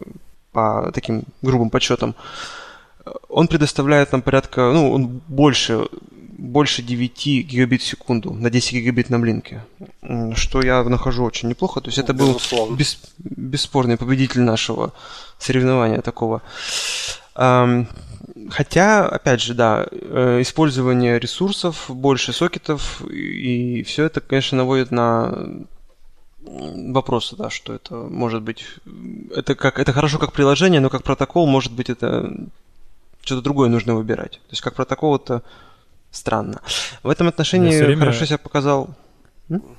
Пока ты, Дмитрий, расскажешь, у меня все время крутится эта картинка на, на уме про имея булку хлеба, можно и простые подручные средства можно превратить булку хлеба в троллейбус. Да, да, почему я? Почему Ява? Почему не писать на чем-нибудь достаточно низкоуровневом? Э, я не знаю. Видимо, предполагается кроссплатформенность.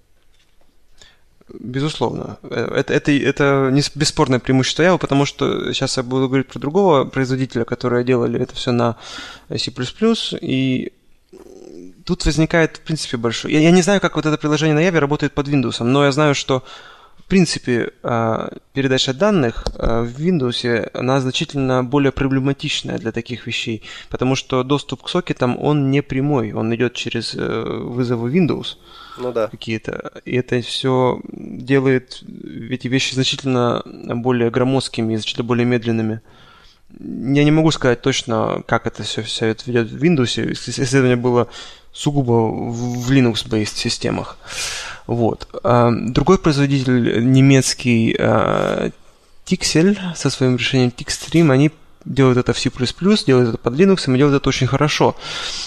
Но как хорошо в, в адекватных сетях. Но опять же, даже в сетях с одним процентом потери с задержкой в 200 миллисекунд round-trip time, то есть 20 тысяч километров земной линии оптической, они все равно передают данные со скоростью порядка 4 гигабит в секунду что на самом деле тоже неплохо, хотя не так лучезарно, как это делает а, файл каталист. Угу. Исследование мое, в принципе, показало, что, скорее всего, bottleneck это в буферах. Э, то есть э, они не могут аллоцировать больше оперативной памяти, чем полтора гигабайта, по-моему, или один гигабайт. Да, один гигабайт. Почему? Это физическое, физическое ограничение, это дизайн программы. То есть а. просто Просто не может. Не, не можно так сделать. А если бы это улучшить, на мой взгляд, это можно было бы вывести на более, а, более эффективную передачу данных. Ну, что, что было в руках, то я исследовал, а исследование, собственно, вот они следующее. Что, что, что там было еще у нас? Еще приложения использовались для этого всего? Так, ну это Нет, все. ну это про TCP все. А что с UDP? Uh, не, нет, это сейчас было как раз про UDP. Uh, а. я, я с самого начала сказал, что TCP не передает данные хорошо, и то есть приложения, которые мы, uh, которые базировались на TCP, они а. имеют. Сейчас, сейчас, сейчас, сейчас скажу, сейчас даже найду что-нибудь. Вот первый э, кандидат. Сейчас, будет, сейчас буду позорить кого-то, мне так не нравится это делать. Ну, можно сказать, Но... некая фирма, что зачем, почему? Ну, некая фирма. Да, статья в открытом доступе, я не думаю, что это так проблематично, просто это так есть. Вы уж извините, но это так есть. И, значит, э, взять... Э, так, Tixstream... Velocity.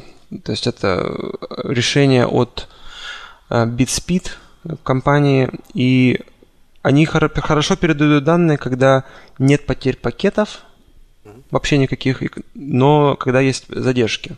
То есть, например, э, в случае с задержками до там, 200 миллисекунд, исследование было ограничено 200 миллисекунд, поэтому так часто говорю эту цифру, uh-huh. передавались данные со скоростью 8 гигабит в секунду без всяких проблем. Но как только у нас есть хоть чуть-чуть потерь, конкретно там 0,1%, uh-huh. процента, э, немедленная деградация перформанса до сотен мегабит в секунду, то есть это Ого. меньше, чем 1%, 1% передачи. И все. И, и что бы я ни делал, я никак не смог поднять э, передачу данных с 1%. А с, с 0,1%. Угу. Э, безусловно, 0,1% это тоже достаточно много в сетях э, в оптических особенно. В оптических сетях потери происходят крайне редко. Угу. И в основном это перегрузки, но они также имеют место быть. Э, могу как-то себя оправдать с выбором таких условий для передачи данных статьей в исследовательском центре Microsoft о том, что во всем мире, в принципе, межконтинентальные линки имеют уровень потери пакетов меньше, чем 1% в 70 случаях. То есть в 30 случаях у нас потери, потери пакетов больше, чем 1%. Угу. То есть э, есть такие сети. И, соответственно, этим цифрам были выбраны такие параметры для, для, для исследования. А потери вот. пакетов Дру... тоже эмулировали вот этой э, вашей, вашим да, суперсервером да. оппозит? Да, потери пакетов эмулировались также этим сервером. И тут, тут тоже пошли маленько э, более халатным образом. Э, как известно, э, в исследованиях еще родоначальников интернета, таких как и, и его компания, потери пакетов в интернете не несут случайный характер. То есть, если, грубо говоря, если была одна потеря пакетов, значит, скорее всего, будет еще несколько потерь. Uh-huh. То есть это обычно так называемая, так, так называемая burst behavior, то есть uh-huh. это взрывы так своеобразные. То есть congestion, он не, не поглощает один пакет, скорее всего, будет потеряно несколько пакетов. Uh-huh. Вот. И э, мы сделали соревнование более, так сказать, э, э, более сложным для приложений. Мы сделали рандомные потери пакетов. То есть потери происходили... Чего не бывает обычно. Никогда то, да, чего можно сказать. Бывает, если плохой линк, например. Если физический линк плохой. А, ну физически, ну да, да, согласен. Но, как правило, да, это, это, это случается крайне редко.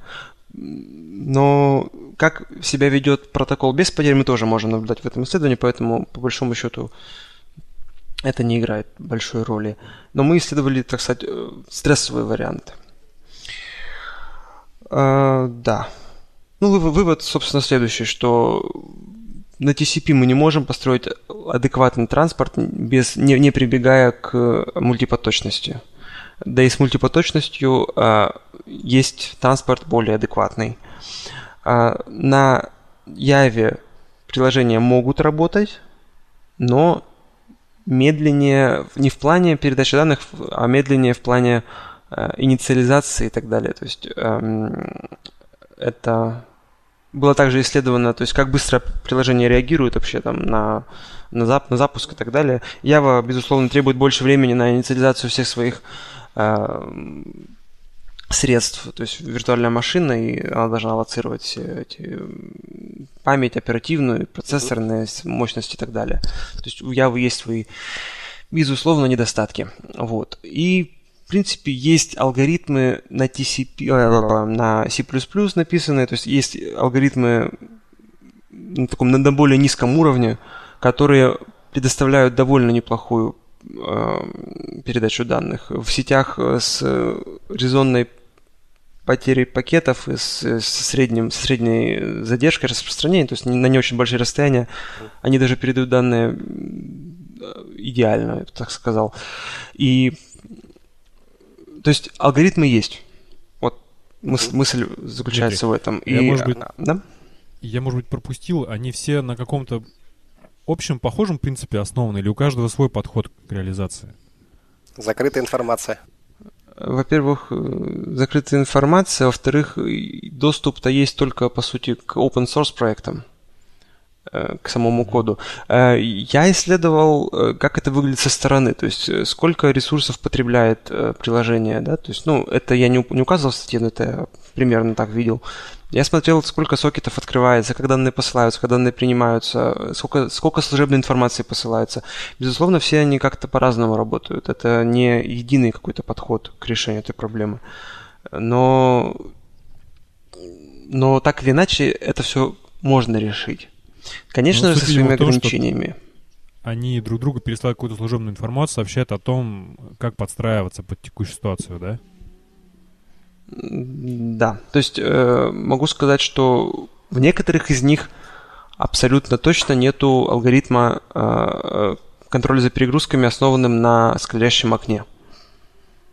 Я не могу сказать, что у них есть алгоритм э, построенный на потоке, на контроле потока передач, rate-based congestion control, но точно могу сказать, что нету Windows-based congestion control. То есть, отойдя от него, можно сделать передачу данных лучше. Вот так вот. И это подтверждается многими исследованиями. То есть, в принципе, люди пишут, что э, Rate-Based Congestion Control показывает себя с значительно более выгодной стороне, стороны. И мы поговорим об этом буквально сейчас, когда я буду рассказывать про протоколы непосредственно передачи данных. Э, да, здесь хочется сказать, что вот это исследование, которое, я думаю, на него будет ссылка ну, на подкасте, uh-huh. оно затрагивает конкретно приложение для передачи данных, и более того, это по сути своей замена FTP, э, FTP да. То uh-huh. есть мы передавали файлы. Uh-huh. То есть просто передать один большой файл с одной машины на другую машину по какой-то непонятной сети. Вот. Э, и следующим шагом было исследование протоколов непосредственно. В чем разница между приложением и протоколом? А протокол передает данные данные, которые он получил по какому-то API, по интерфейсу. А протокол отдает данные куда-то по API. То есть он, э, получается, получает данные откуда-то, посылает их. То есть он заботится о том, как послать эти данные правильно в другую сторону. На другой стороне он их получил, он их отдает кому-то. И он даже не заморачивается о том, куда эти данные пойдут дальше. В случае с передачей данных, с передачей файлов, нам нужно а, обязательно заботиться о том, чтобы была возможность отдать данные на скорости 10 гигабит в секунду. То есть, используя обычный винчестер, э, у нас такой возможности нету, uh-huh. потому что скорости там на порядок отличаются от 10 гигабит. И также на приеме нам нужно успеть сохранить эти данные на скорости 10 гигабит в секунду не все винчестеры, то есть а конкретно винчестеры, не обладают способностью сохранять данные так быстро. Э, есть несколько путей решения. Можно использовать RAID-массивы на RAID массив на, в режиме 0, например.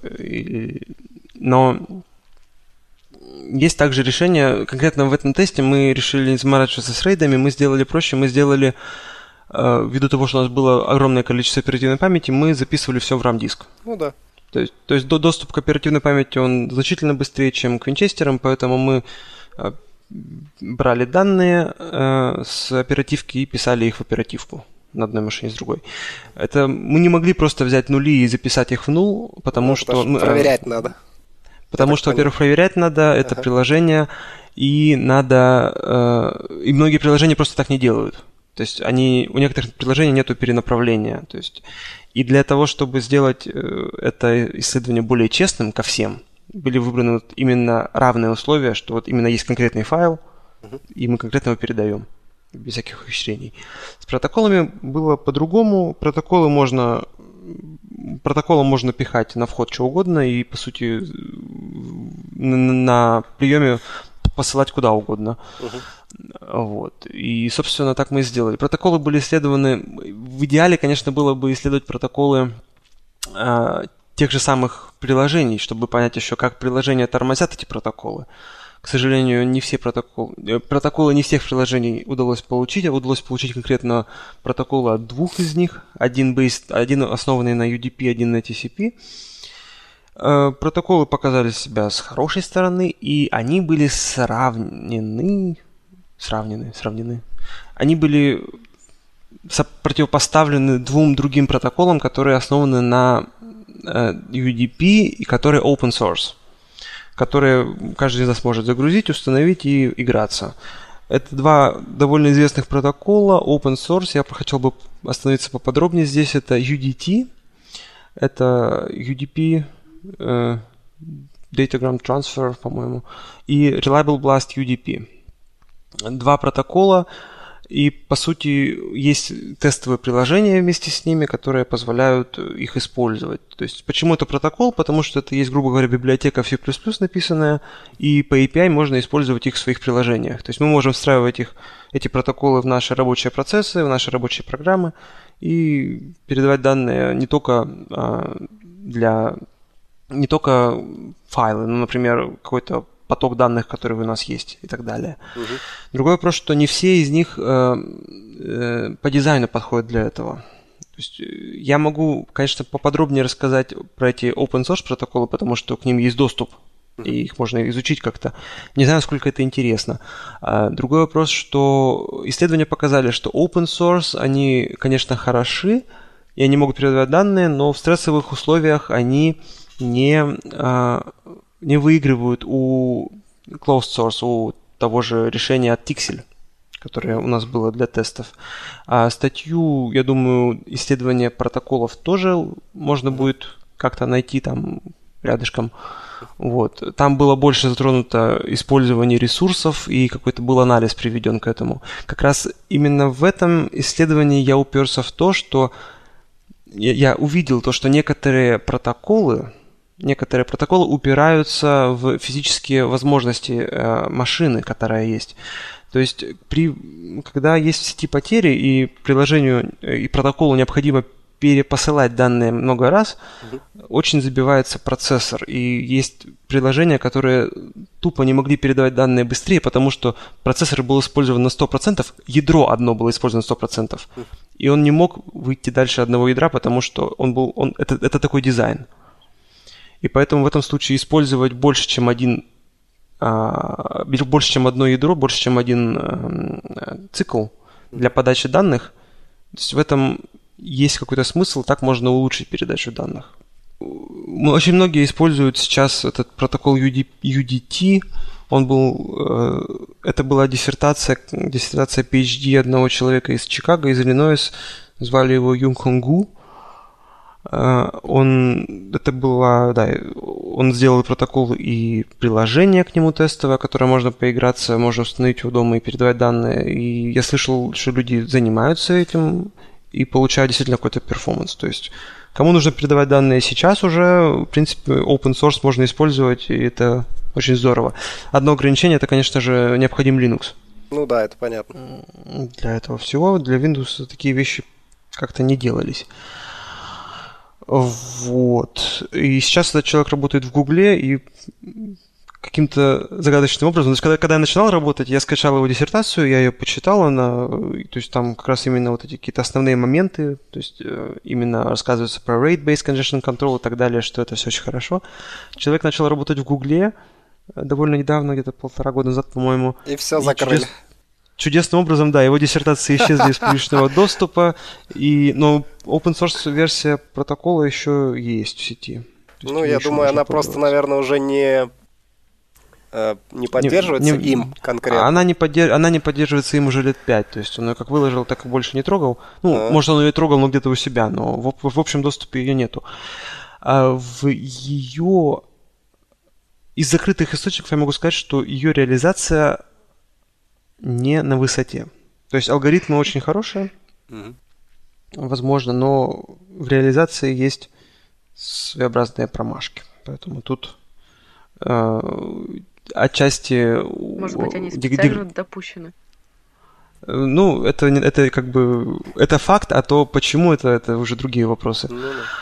Вот. И, в принципе, как-то это все вот так вот. Но для домашнего использования, в принципе, я слышал, что люди используют, им это нравится. Вот, что как-то получается передавать данные быстрее.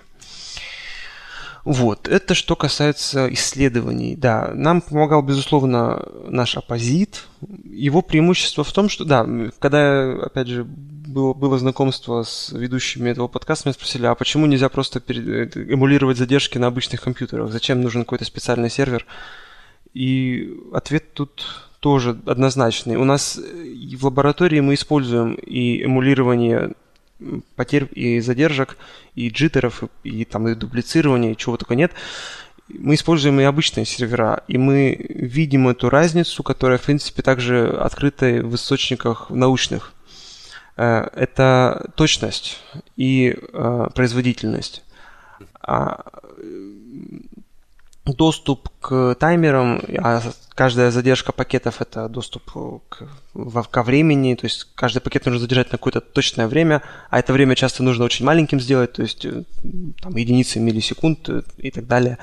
Это всегда таймеры, это нужно задерживать, а если этих пакетов э, идет 10 Э, если куча этих пакетов идет на скорости 10 гигабит в секунду, а пакеты маленького размера, э, компьютер просто не может этого сделать. Более того, есть даже какие-то физические ограничения у э, эмуляторов типа NetM. 10-гигабитные э, линки даже лучше не пробовать ими эмулировать. Точность э, этих эмуляторов софтварных, она измеряется в сотнях, десятках и сотнях э, микросекунд то есть, когда мы задаем одну задержку, мы можем сказать, что эта задержка с точностью до плюс-минус э, там, 200 микросекунд будет введена, а это лишний джиттер. То есть я хочу эмулировать конкретный джиттер, а не джиттер, который будет мною не, мне неизвестен. Да, да. Вот. И для этого как раз и используются вот эти машины для эмулирования всего этого дела. Э, они очень дорогие, и у нас одна из самых дешевых но даже это самая дешевая, она безумно дорогая, как выяснилось. А, есть, э, которые делают это на уровне хардвера. Насколько мне известно, наш это делает на уровне софтвера. И он делает задержки с точностью до десятков наносекунд. То есть у него тоже какая-то вариация есть, но эта вариация, она незначительная. То есть когда я выставляю джиттер, который я хочу симулировать, он значительно получается э, больше, чем тот, который выносится флуктуациями на осцилляторе этого mm-hmm. аппарата. Вот. Ну и потери пакетов и перформанс порядка. На наш аппарат может делать до 21 гигабита в секунду по всем своим трем интер... шести mm-hmm. интерфейсам. А, мы уже работаем над тем, чтобы заполучить 40 гигабитный mm-hmm. аппарат, чтобы работать уже с новым стандартом на 40 гигабит, который буквально вот недавно анонсировал. Э, для, да, для такой эмуляции. Но, в принципе, в лабораториях, когда у нас работают студенты, да, кстати, это очень интересно, мне кажется, эм, э, у нас в, в курсе телекоммуникационной техники мы предоставляем студентам следующую возможность написать свой TCP. Ну как, свой TCP, свой протокол, который бы доставлял данные эм, э, гарантированно, с гарантированной доставкой. А, они работают в любом языке, ну, в Перле мы это делаем, чтобы, потому что в Перле, Перл максимально упрощенные вызовы к сокетам, и никаких заморочек особых нету. Uh-huh. Но, по сути, в питоне тоже это все ну, делается. Ну, да, в питоне только хотел сказать, да. Ага. Да. Ну, то есть это, по большому счету, не так, не так важно, просто изначально Perl был здесь больше известен среди стафа, среди сотрудников. Вот. И студенты пишут приложение, которое передает данные, какой-то файл рандомный, и пишут приложение, которое принимает у клиента и сервер. И они должны позаботиться обо всем, то есть о, а, о потерях, там, о задержках и о таймерах каких-то своеобразных, о том, что данные должны быть доставлены через э, retransmission и так далее.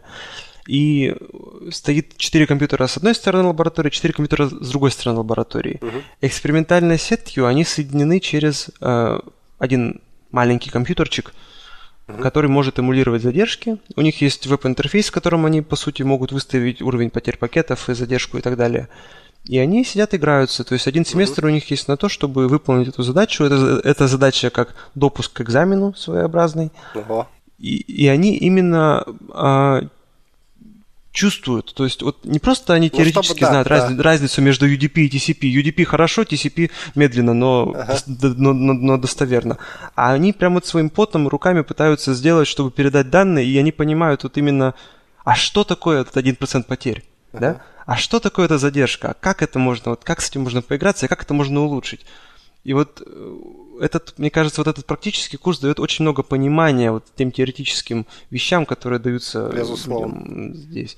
И я нахожу эту лабораторную работу очень, очень эффективной для студентов. Но, безусловно, как и везде, студенты кто-то у кого-то списывает, кто-то у кого-то берет и ну, так да, далее. да, это понятно. Но в итоге человек Хотя садится... Шанс человеку. Да, безусловно. Да, диплом, о высшем, диплом о высшем образовании говорит о том, что у человека был шанс что-то выучить. Вот, но э, Потом человеку придется все-таки сесть э, с одним из сотрудников и рассказать ему, а что значит эта переменная и почему он так называется. Угу. Да, то есть ну, э, просто проверка, скопировать... Общем, стандарт, да. да, тоже не получится. Но сам факт, что такой лаборатории не нужно никакого дополнительного железа. Нужно 8 компьютеров и девятый компьютер, который будет эмулировать задержки. Да. Э, Все предельно просто. Не нужно покупать дорогое оборудование, чтобы студентов научить этому. Вот. Но это было лирическое отступление о лаборатории нашей. Так, вот, значит, э, еще у нас есть разработки, мы пытаемся, мы очень много работаем с э, BeagleBone, это маленькие компьютерчики, я не знаю, кто-то в курсе, на ARM-процессоре построены, они с ладошку буквально размером, на который можно поставить Linux, и он будет работать, и все будет хорошо у него. Он будет медленный и стрёмный, конечно, но mm-hmm. это будет Linux, он будет работать, и не нужно будет э, какого-то программирования на железе. То есть все можно делать обычным питоном там, или перлом или чем еще, и все будет работать. И мы сейчас делаем, мы прикрутили к этой штуке э, LCD дисплей, и можно э, выставлять эти потери и так далее. То есть можно подключить два Ethernet интерфейса в, в эту машинку uh-huh. и выставить на LCD дисплее уровень потерь пакетов и задержку и так далее, uh-huh. нажать применить и все, и этот линк будет как будто бы там облачко такое появилось. Ну да, да, понятно. В котором, в котором непонятно что, и вот это все так классно работает. Ага. Вот, это то есть э, мы активно работаем с софтварными эмуляциями, но это нужно понимать, что это не так точно. Это работает хорошо, если нужно симулировать что-то для проверки работы сервиса какого-то, но с протоколами лучше все-таки использовать что-то более точное и более надежное. Вот. Значит, теперь, наверное, можно рассказать немножко про одну из наших, про один из наших проектов, uh-huh. который закончился успешно. Этот проект называется Axel Box. Мы дважды представляли его на выставке Цебит в Ганновере. И, в принципе, это один из наших таких успешных, хороших проектов, э, который можно приобрести, по сути. То есть, э, не то чтобы это реклама, нам от этого профита не будет, но он уже в доступе и как бы... То есть он как коммерческий, желающий... коммерческий продукт есть? Да, да, коммерческий ага. продукт. А, мы университет прикладных наук, и, по сути, э, здесь построено все так, что мы занимаемся не просто какими-то абстрактными вещами, да, чтобы ага. что работало, но также нам нужно еще и кормиться, нужно а, деньги зарабатывать для того, чтобы покупать новые такие эмуляторы, а для этого нужно делать что-то, что приносит деньги. Вот. И это был один из таких проектов. Мы в сотрудничестве, наш университет в сотрудничестве с правительством Германии, в сотрудничестве с двумя фирмами немецкими, Э, решили сделать следующее. Э, то есть у одной из фирм есть протокол RWTP. Я о нем только сейчас первый раз сказал, но по сути это тот протокол, на котором основан, э, основано приложение TextStream. Это именно то приложение, которое показывает неплохие результаты в показал неплохие результаты в, в, в статье, которую я оказал, рассказал, которую я сказал в самом начале. Uh-huh. Но которая основана на, на C++, а не на Java. То есть, uh-huh. я не знаю, как это можно будет прийти. Ну, в общем, называется он RWTP Reliable One Transfer Protocol. Uh-huh. То есть у них есть этот протокол и есть приложение Э, TixStream, которое можно установить где-то там в двух разных точках в мире на большом расстоянии и передавать данные быстро и хорошо. Какие недостатки есть у этого метода? Недостаток очень простой. А, заключается в том, что нужно поставить машину, вот в, в одном офисе в Москве, предположим, потом вторую машину поставить в одном офисе в Новосибирске, сказать одной машине, что вот твой э, gateway, то есть для этого протокола находится вон там, конкретно указать это настроить, и все коммуникации должны идти через эту машину, и они будут достигать тогда этого э, сервера в Новосибирске. То есть это все делается саппортом э, этой компании, и да, зато э, это, этот метод предоставляет как раз до 10 гигабит э, в секунду, и он, он также может быть использован для других различных целей. Э, протокол RWTP используется также для стриминга. Это очень примечательно, потому что это reliable протокол, который можно использовать в стриминге. Обычно для, для потоков, для стримов используют UDP, uh-huh. как, например, звуковые стримы да, для голосовой почты, э, для, для голосовой телефонии в, в IP. Потому что в случае потерь, как бы пакет потеряется, но мы же поймем все равно, что там произошло. Мы люди, мы умные. А здесь, по сути, есть возможность сделать это reliable, но незаметно для пользователей. И конкретное применение этот протокол нашел в Голливуде. Это, насколько мне известно, это достоверно. А, э, его использовали на съемочных площадках а, режиссеры, которые не хотели присутствовать на съемочных площадках. То есть им было приятнее находиться у себя в офисе и заниматься помимо режиссуры одной картины, может быть, режиссерой двух картин, а может быть, там, отвечать на имейлы какие-то. Но сидеть в офисе с комфортом, чем находиться на самой съемочной площадке.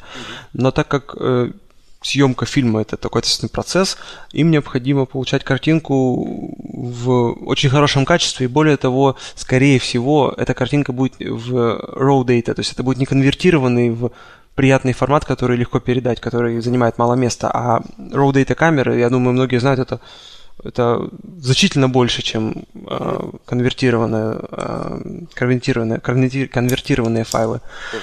И для передачи видео в высоком разрешении, по-моему, речь шла о 4К, э, они использовали этот протокол, и они были этим довольны в свое время. Вот, то есть э, и такое применение есть для протокола с, э, высокой возможности для передачи данных. Вот, это что касается RWTP. Значит, есть этот протокол. Его можно запихать в машину, в Linux, и вот как он будет работать. Причем это софтварное решение, то есть не нужно никаких навороченных интерфейсов, там новых каких-то железок, просто установить программку.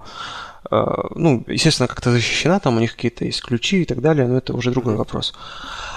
А, естественно, машина должна быть мощная, об этом мы поговорим еще чуть позже. Вот.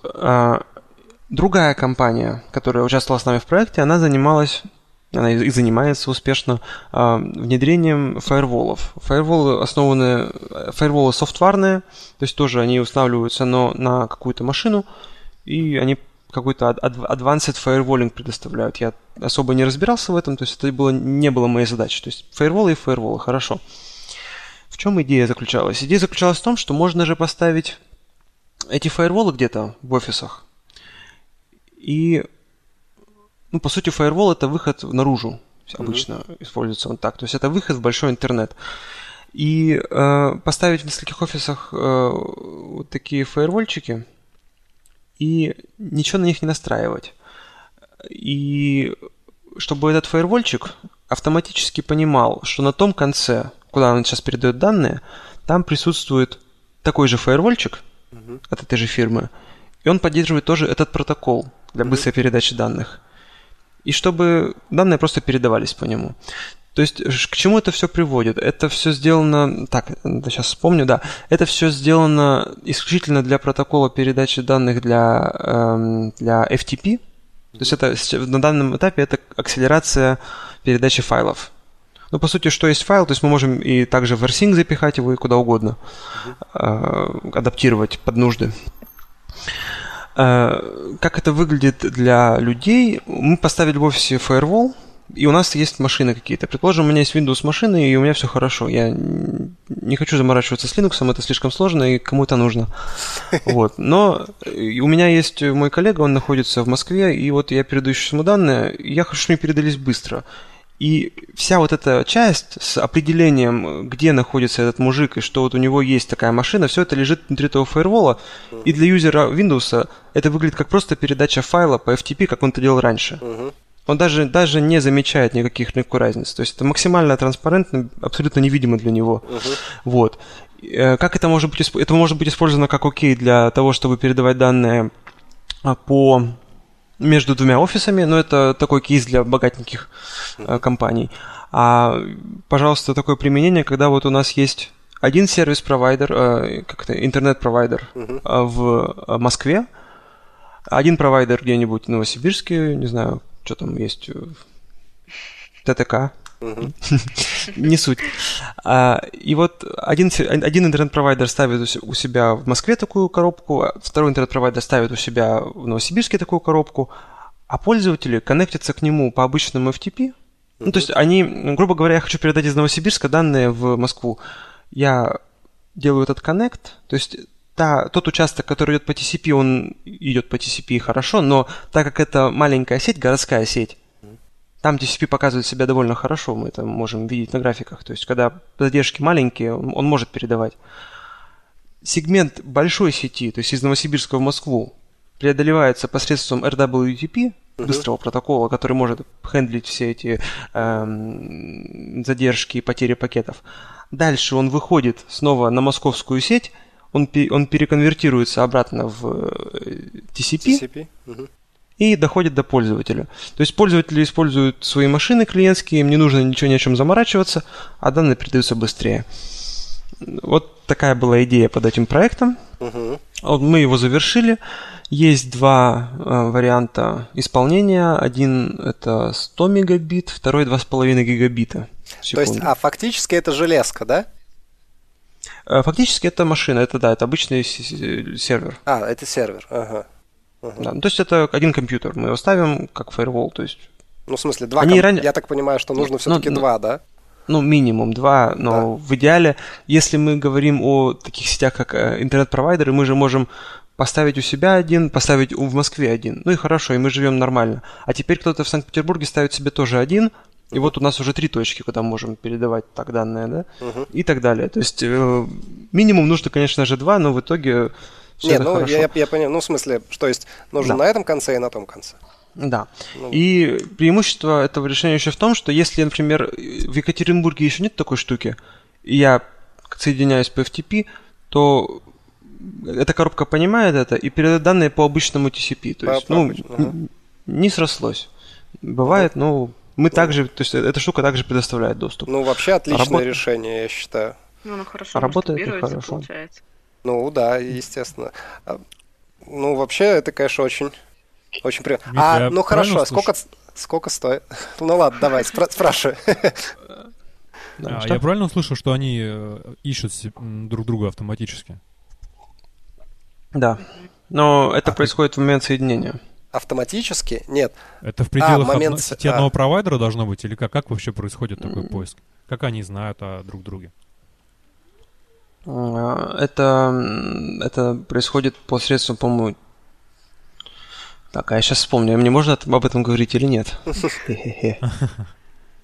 Не, ну я так поняла, что в момент соединения просто проходит Не, ну в том, в том плане, тут вопрос вот в чем. А можно ли, а, то есть это вручную задается сосед, как, нет, не, как нет, BGP? Нет. В, в, в этом и фишка, что мы вручную не говорим ага. о том, где это находится. То есть это определение того, есть эта, эта штука там или нет, происходит а, автоматически. Ну все, вот это вот и достаточно.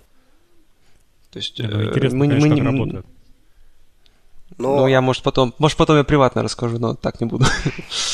Понятно. Да, какая, какая разница автоматически? Ну, просто, то есть у них наверняка там какой-то служебный протокол, который говорит, я такой-то, такой-то, умею то-то, то-то. Он говорит, о, прикольно, я тоже это умею, давай не, ну, поэтому подожди, это же, это нормально для широковещательной сети, а не для сети там, на несколько городов. То есть как-то они должны знать о существовании, в принципе, друг друга. Ну, то есть, как вариант, да, момент соединения, когда А, не, ну когда трафик... Ну да, он когда... же не ищет просто в интернете такого же. У Нет, ну трафик, конкретная цель. трафик направляется же, то есть ему известно, что мне надо из Москвы да, там, отправить там, в Екатеринбург. Вот в Екатеринбурге вполне конкретный айпишник. Он когда стучится, он говорит, «А, ты, мол, умеешь это? Если тот не умеет, то тот просто скажет, ну, ничего не скажет. А если умеет, то скажет, о, я умею это. Ну, какой-то, мне кажется, это достаточно все. Ну, суть, суть да, что-то примерно ну, в этом. Получается, духе. если, допустим, как ты сказал, Дима, э, у двух провайдеров поставить на выходе эти железки, то для каждой сессии будет происходить обработка на этих устройствах отдельная. Ну да, ладно, еще, еще раз уже реализация. Ну да, то ну, есть это но оно заморочка... не предназначено, мне кажется, для того, чтобы два, ну, два провайдера постоянно работали по этому протоколу. Ну почему? Ну нет, в смысле, а как же? Ну, естественно, для этого и предназначен. Нет, а я не понимаю, а в чем, а в чем проблема-то? Нет. Ну, если это иници... инициируется по э, сессии, так сколько uh-huh. сессий будет из одного города в другой? Э, насколько справится эта железка? То есть насколько это рационально? Ну, это, это, это вопрос как раз э, физической мощности. То есть тут вопрос не к протоколам. Ну, то есть процессорной мощности, в смысле? Ну, ну процессорная мощность, память. то есть э, тупо э, мощность канала и так далее. То есть это же все ограниченные ресурсы, которые нужно шарить с другими э, участниками. Ну да. Поэтому тут все упирается. То есть, если мы говорим, э, если мы говорим про просто какую-нибудь корпорацию типа Microsoft, да, и у нас есть один офис э, где-нибудь, не знаю, в Лос-Анджелесе, второй офис э, в Люксембурге, то и у нас есть каналы такие, да, то есть у нас есть э, в одном здании сидит тысяча человек, в другом здании сидит тысяча человек да, угу. то мы передачу данных среди вот этих двух тысяч человек мы ее акселерируем. И хорошо. А если у нас это сеть общего пользования, то тут нужно уже иметь в виду, что не только мы передаем данные по ней. И говорить о том, что у всех у нас будет скорость 2,5 гигабита, да, это утопия. Ну да, вот в этом и вопрос. То есть вопрос, ну, это вопрос уже к физической мощности, которую имеют эти два участника передачи. Ну так это самое. А, а что по цене? По цене я даже ну, так, знал. хотя бы. Нет, ну, ей-богу, ей-богу, я знал, сейчас на веб-сайте, на веб-сайте не написано, сейчас гляну. Ну, э, десятки тысяч долларов, э, евро. Это не сотни, это порядка десятков. Угу. Одна коробочка. Да. Причем, э, по-моему, 100 мегабитное решение, оно значительно дешевле получается. То есть это для, мал- для малого бизнеса. А угу ну, тоже малый бизнес, который имеет 100 мегабит, это тоже как-то странновато. Я бы сказал, уже средний это уже. Ну, нужно меньше, обращайтесь. Я думаю, что это можно будет как-то решить, хотя я, я не коммерцией не занимаюсь, и дивидендов я с продаж тоже не Ну, понятно. Нет, ну просто хотя бы порядок цен, просто интересно, как, насколько То есть это... наша часть как университет, как университета здесь была именно э, сделать тесты этого оборудования, то есть как-то все это, это продемонстрировать это все на выставке. То есть мы занимались э, такими вещами довольно тривиальными. Ну, от, коммерц... от коммерции далекими. Да, как коммерция да. это то есть получили то есть цель была получить продукт, который протестирован, который э, как сказать, что проверено университетом, грубо говоря, угу. и э, отдать его компаниям. То есть это изначально это, то есть немецкое правительство поддерживает такие вещи, они активно сотрудничают с предприятиями, которые хотят коммуницировать в таком направлении. И полученный проект, собственно, вышел на рынок и есть. Ну, дальше уже не наше дело. То есть мы получили деньги от правительства, а не uh-huh. от э, продукта. Uh-huh. Вот, значит, э, мы предоставили, мы показывали это все дело на телекоммуникационной выставке CEBIT в 2013-2014 годах э, на очень таком интересном стенде. Значит, как это дело выглядело? У нас было два вот этих аксельбокса. Э, понятно, это два вот этих фаервола таких умных.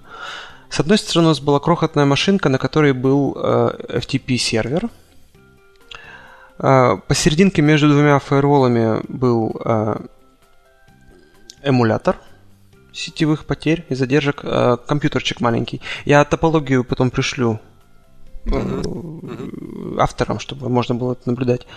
А с другой стороны э, у нас клиентская машина. То есть, грубо говоря, клиент-сервер, два фаервола между ними, uh-huh. и между ними еще облако какое-то. Uh-huh. Неизвестно что. Вот. Это было все на мощности в 100 мегабит продемонстрировано. Значит, мы использовали какой-то FTP клиент. Э, да, клиентская машина это Windows был, ну, чтобы не было никаких вопросов. Ну да, да. Это был, был Windows, на нем был установлен какой-то FTP клиент, который можно скачать в доступе в открытом интернете, который показывал график э, текущей скорости, то есть average data rate, который в текущей сессии есть. А, значит, э, как мы это показывали дело? Мы запускали сессию по обычному TCP, то есть если там, ну, мы шли на другой порт, то есть не на обычный порт 81, а на порт ну, грубо говоря, 81-81, не, неважно. А, эта коробка не понимала, то есть, что это FTP. Она просто послала данные дальше э, в обход этого дела. И получалось соединение из FTP с обычным TCP. И мы им показывали, вот, пожалуйста, мы передаем данные, сейчас у нас нету никаких потерь, мы видим заполнение почти что 100 мегабит, ну там 95, 96 мегабит было, uh-huh. по понятным причинам. А, и все хорошо. Вот сейчас я включаю потери пакетов, и, там, и задержку небольшую, ну, какую-нибудь резонную, типа там 50 миллисекунд задержки, и там потери пакет 0,1 сотая, 1 десятая. Как только я запускаю эти потери в, в режиме как онлайн, ну, прям... Ну, live. Да, live. В живом режиме, да, видно, что эта линия скорости передачи данных сразу же падает вниз и на уровень там 3-4 мегабит в секунду. Вот. И по сути, да, я говорил, что, посмотрите, по сути это то, что вы видите у себя дома, когда вы хотите загрузить данные США, да, даже если у вас есть канал, ну, он просто физически будет оборванный, потому что потери, потому что есть этот, э, задержка и так далее. Вот. Я отключал передачу данных и запускал передачу по этому же самому линку с этими же самыми потерями, используя этот RWTP. Uh-huh.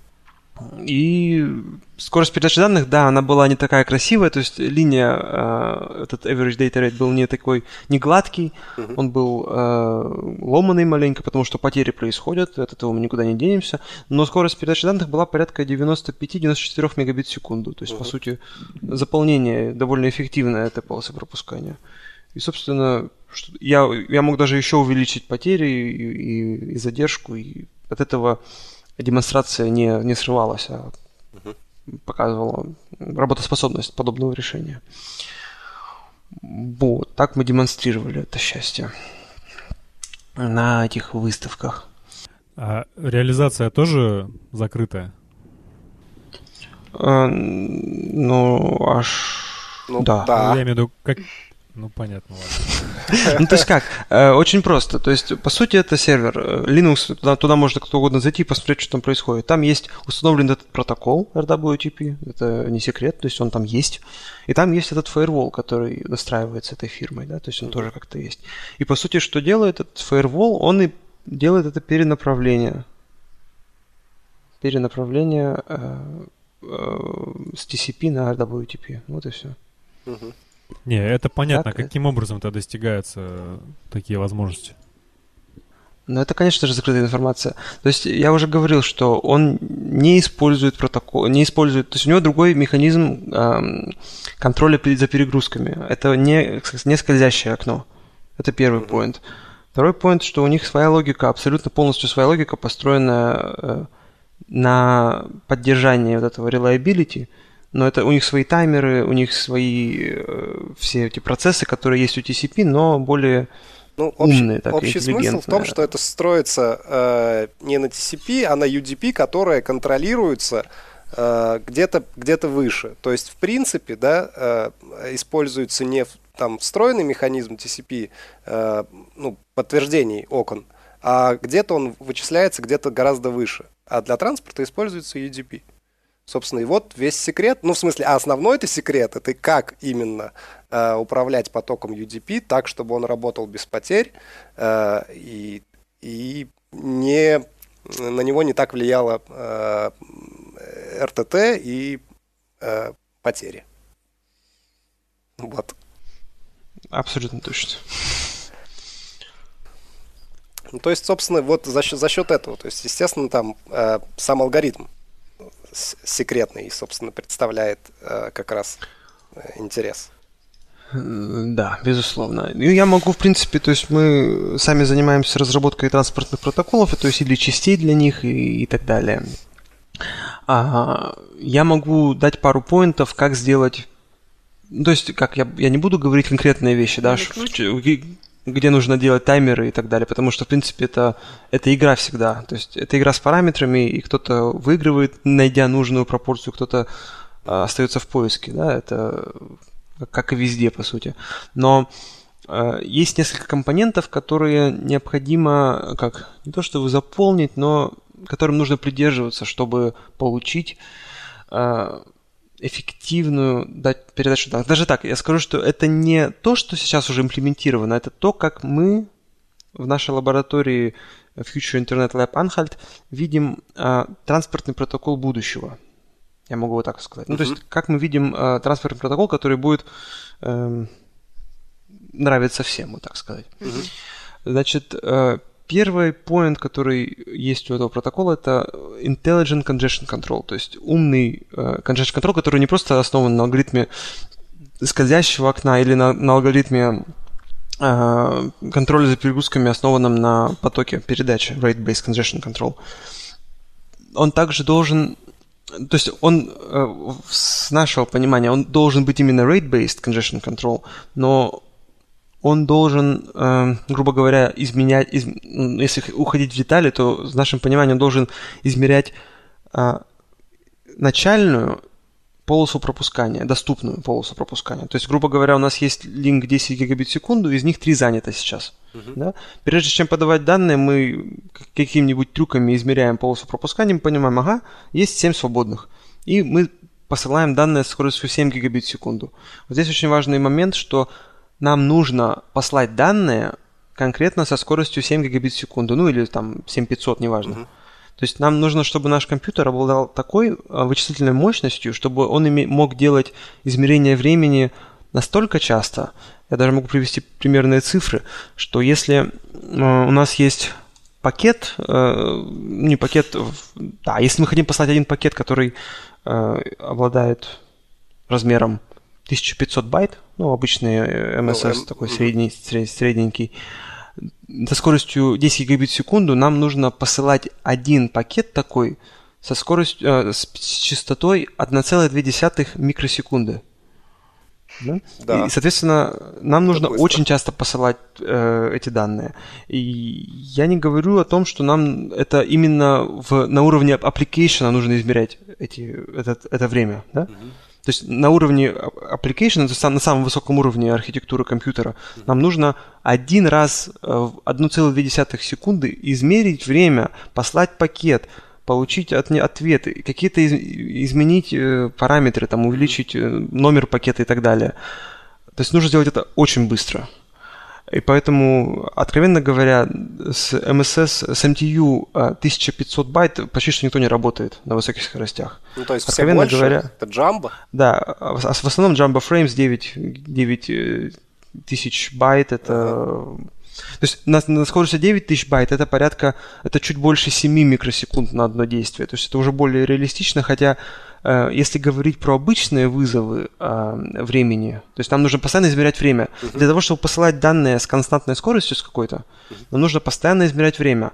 А это очень трудозатратная задача для компьютера. Это не просто послать данные по API в TCP, uh-huh. а тут послать данные по API в, в RWTP, грубо говоря, или в UDT, или еще куда. И чтобы послать данные с константной скоростью, нам нужно оттуда еще замерять время, делать какие-то параметры, а это все уровень аппликации, это все, где могут использованы эм, быть, э, где могут быть э, переключения контекста и так далее. Это куча программистской фигни, которую, я думаю, никто не хочет знать.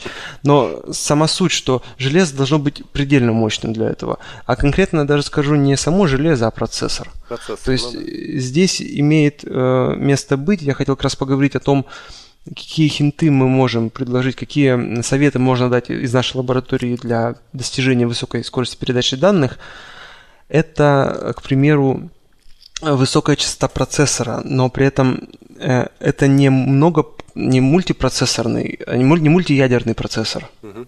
То есть лучше иметь поменьше ядер, но повыше тактовую частоту, потому что так или иначе, скорее всего, в большинстве приложений для передачи данных у нас есть только один цикл, который посылает данные. И если этот цикл, он один, он забивает одно ядро, и тут уже все упирается в частоту этого ядра. Ну да. И чем э, более высокочастотное ядро, тем больше можем данных посылать, э, имея ограничения в посылке данных в, в этот. В кого? В этом, в этом цикле. Угу. Uh, да, также для 10 гигабит, ну, в принципе, даже в сетях в большом интернете зачастую используется Jumbo Frames, потому что часто упирается в это. То есть 10-гигабитные э, сети, я сейчас имею в виду какие-то VPN, там зачастую Jumbo Frames используются, насколько мне известно. Вот. Да. Ну, в принципе, это достаточно логично, да, увеличивать. А а что останавливает? Почему именно 9 тысяч? Почему, почему нельзя идти дальше? Или это уже на какие-то желе- железячные завязано? Ну, я исходил из того, что у меня 9 тысяч это ограничение в моем свече было. По Jumbo Frame. Ну да, ну то есть это все равно как так или иначе уже упирается да, совсем да. в железные штуки. Да. То есть, по сути, чем больше, тем лучше. Тут, э, тут же мы как играемся с такими истинами, что чем больше джамбо фрейм, чем больше фрейм, который идет, тем больше вероятность, что он будет э, потерян. Потому что какой-нибудь бит эррор произойдет ну, и так далее. Покорежь, да. Угу. Да, и, ну, соответственно, нужно будет его передавать. передавать но, да, да. Как, но когда мы говорим про 10-гигабитное соединение, это мы говорим про э, оптические линии, ну, с, более, с, как, с, с очень высокой степенью вероятности. И такие бит error происходят там крайне редко, и поэтому Jumbo Frames это частое решение. Ну, по-любому, да. В таких сетях, вот, да. И, ну, также я уже упоминал, для, для передачи данных с высокой скоростью необходимо иметь э, storage, который готов к этому, который готов писать с такой скоростью, который, готов принимать с такой скоростью. Это зачастую RAID массивы и так далее. Вот. А, что касается RAID массивов, очень порадовал, я не знаю, если это имеет какое-то отношение, у нас были очень тяжелые войны с нашим первым сервером, потому что у него была установлена операционная система OpenSUSE. Uh-huh. Вот. И на OpenSUSE было тяжело настроить сам рейд. То есть мы бились именно с э, установкой рейда, черт сколько, это, это было ужасно. Позже мы пришли к тому, что давайте поставим CentOS. На CentOS все сразу стало и все хорошо заработало. Uh-huh. С CentOS есть другие проблемы. Для разработчика CentOS это просто это, это ужас. Uh-huh. Ввиду того, что э, все библиотеки, они очень хорошо проверены, они все очень старые.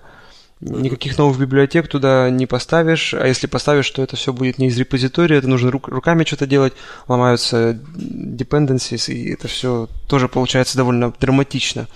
Иде, идеально для разработчиков получилось, э, как по факту выходит это, это Ubuntu или Debian, Debian-based операционная система. Но да, то есть мы к этому пришли, что наиболее стабильные вещи это делается все-таки на CentOS, а разрабатывать на CentOS это трагично. Угу. Не говоря, ну, то есть говоря о конкретных таких вещах, например, даже написав программку в C++ и скомпилировав ее на Ubuntu на современной, угу. и скопировав ее на, на CentOS, она просто не запустится, потому что glibc там э, не поддерживаемая. То есть она э, более старая. Она очень старая, с новыми глипси это не работает. Вот, но это снова программистские такие ухищрения. К тому, что э, для э, передачи данных и передачи данных, данных быстро использовать эти решения, э, они зачастую есть только для Red Hat и, соответственно, для CentOS. Угу. Вот. И все, все остальное железо будет работать. То есть, как совет, использовать CentOS для таких вещей угу. если кому-то будет необходимо. То есть он себя зарекомендовал как рабочий в этом отношении э, устройство. Вот. Это что касается советов к железу. Э, ну, оперативная память в зависимости от э, того, ну, что, оперативная память необходимо. сейчас дешевая, в принципе, можно даже да. не смотреть. Чем больше, тем, не смотреть тем лучше. Да. Ну вот, пожалуй, и все на вот этом моменте с возможными солюшенами. Так. О чем мы еще не поговорили? Или на чем я, о чем я начал рассказывать, не закончил, как всегда. Дмитрий, нет ощущения, что все это немного неправильно? Вот я сейчас слышу, у меня вот прямые аналогии постоянно с IPv4 и NAT. Вот NAT в свое время появился как костыль к IP, потому что он был изначально вот так вот с, э, спроектирован. Uh-huh. С TCP получается так же. То есть изначально не были заложены такие возможности масштабирования, и теперь приходится делать костыли на пятом, ну, на более без, без, без, уровне. Без, безусловно, это, безусловно, это костыли, которые э, делают одну очень замечательную вещь. Они проверяют алгоритмы. То есть на этих костылях как раз отрабатываются алгоритмы. Ага. Которые, да, потом То есть уже... это как промежуточный Ко- шаг, которые, да? да. Э, может промежуточный шаг, может что-то еще, но по сути э, алгоритмы есть, они есть open source, то есть можно их достать, можно их посмотреть, можно их улучшить, можно придумать что-то свое. Но сам факт, что алгоритмы, они же не берутся из воздуха. То есть сядут, сядут 10 умных дядек и скажут, вот мы сейчас изобретем новый транспортный протокол, который будет работать на всех маршрутизаторах и везде. Это, конечно, может быть, но надо как-то же считаться... Самая большая проблема – это э, инфраструктура, которая у нас есть. И мы ее не можем изменить. Конечно, разработка нового протокола, который будет э, работать достойно на своем уровне, то есть не выходя за, за рамки своего этого э, существования, это хорошо, но э, алгоритмы должны появиться, и их нужно обкатать.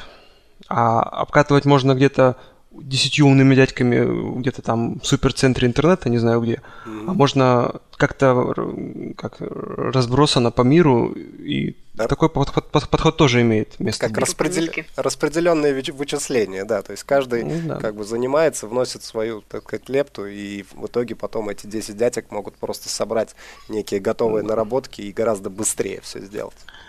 Ага, кстати, да. Теперь, собственно, самое интересное.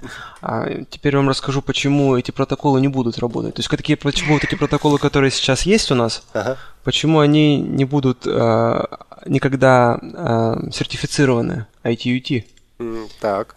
И, и это, пожалуй, самое интересное. Э, ах, надеюсь, что это не закрытая информация.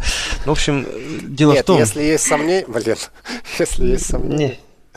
Я буду говорить сейчас конкретно про э, победителя э, победителя э, соревнования вот этого файл каталист. Угу. Самая большая проблема вообще, в принципе, таких вещей это агрессивность. То есть агрессивность плане? по отношению к другим участникам дорожного движения. Как это? Они что он займет всю свои полосу? Да. То есть TCP, он очень нежный, он очень э, услужливый, он смотрит, а кто есть еще, кому бы еще уступить место. Ой, давай, давайте, давайте, вы пройдете вперед меня. Хорошая аналогия, да, мне, мне, мне ну, ну, это так и есть, так и есть. То есть, э, а любой агрессивный хам, он просто пробежит и скажет, о, фух, даже не заметит. И в общих сетях э, такое применение может быть э, губительным для этого. То есть, например, UDP трафик, он приоритетный сейчас во многих э, во многих э, сетях, потому что это голосовая телефония, это что-то еще, ну, такое, где нужен live какой-то. А TCP может подождать. Такая политика на большинстве э, устройств.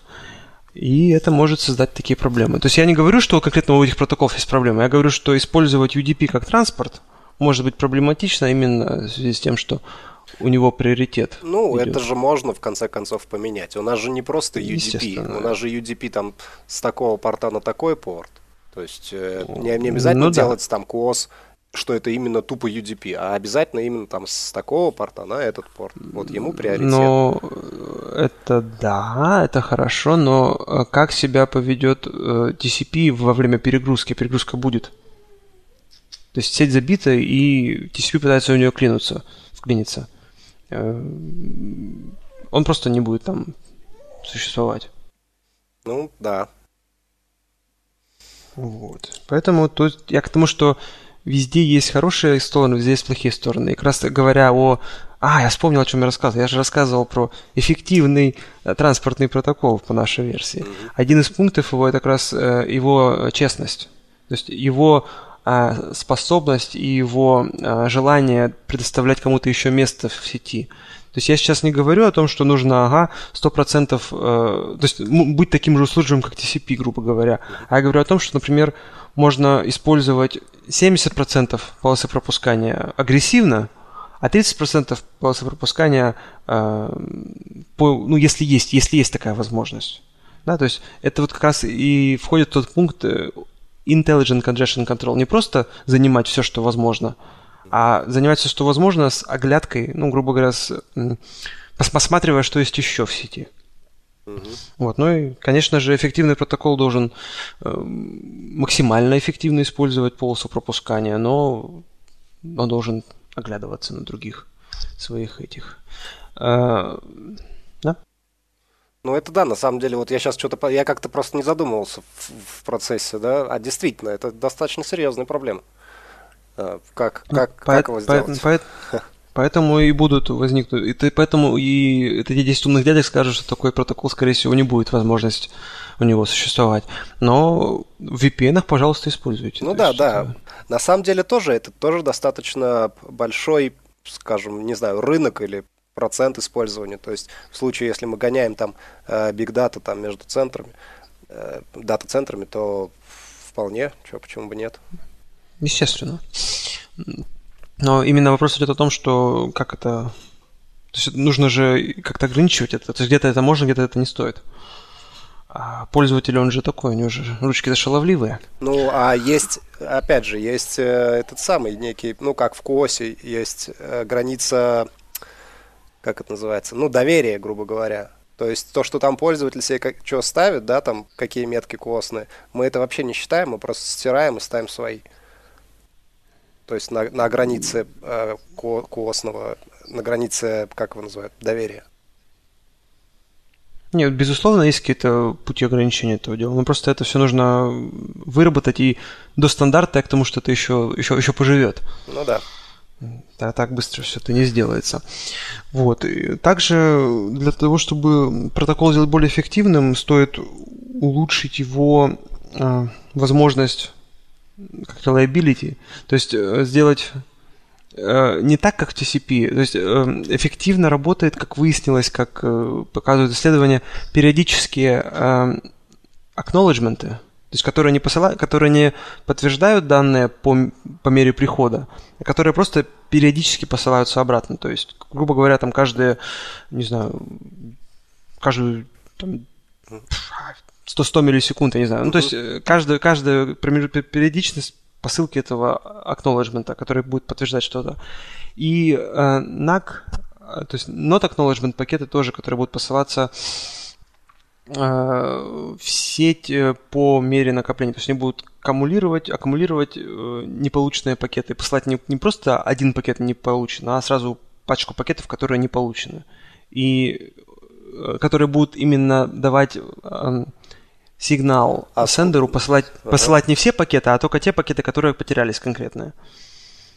А, ну это ж сколько надо его держать в буфере, чтобы потом э, пересобрать, ну как бы уже про когда мы про поток говорим, то есть Э, это уже достаточно много, наверное, э, или нет? Это, это, это, это все как раз тюнится в зависимости от э, приложения. То есть, если мы делаем стрим, то там у нас э, мы вообще ничего не ждем, да? Ну, там проще если дропнуть, нас... конечно. Да, а, а если у нас э, мы посылаем файл, да, вот там петабайт данных, ну, можно да. и подождать. То есть это, это в зависимости от всего этого. Угу. Эм, очень, очень важно, на самом деле, одна из очень важных моментов – это эффективная схема буферования. То есть э, у нас есть изумительные э, инструменты в программировании. Это семафоры, это мютексы, это еще что-то. Для того, чтобы сделать запрос к данным, доступ к данным безопасным, чтобы никто ни другой не мог его получить. Но каждый такой, э, каждое запирание мьютекса, каждый семафор, это очень много перформанса на самом деле съедает. Uh-huh. То есть, когда он один, это ничего, а когда нам нужно каждый пакет э, семафорить или каждый пакет мьютексом запирать, это съедает очень много перформанса. Uh-huh. И поэтому есть э, такой способ программирования, называется log-free programming style. Ну, то есть э, log-free data structures, uh-huh. есть, э, структуры данных, которые не содержат никаких э, локов, uh-huh. они, безусловно, сделают э, реализацию протокола намного более эффективно, потому что реализация – это половина беды, потому что алгоритм – это хорошо, но его нужно еще и хорошо зареализовать, иначе э, проверить даже трудно будет, uh-huh. потом хороший алгоритм. Вот. И копирование данных. То есть как можно меньше э, копировать данные. То есть обычно мы копируем данные из приложения в интерфейс, из интерфейса мы там еще куда-нибудь приложение копирует его, так делает TCP, например, uh-huh.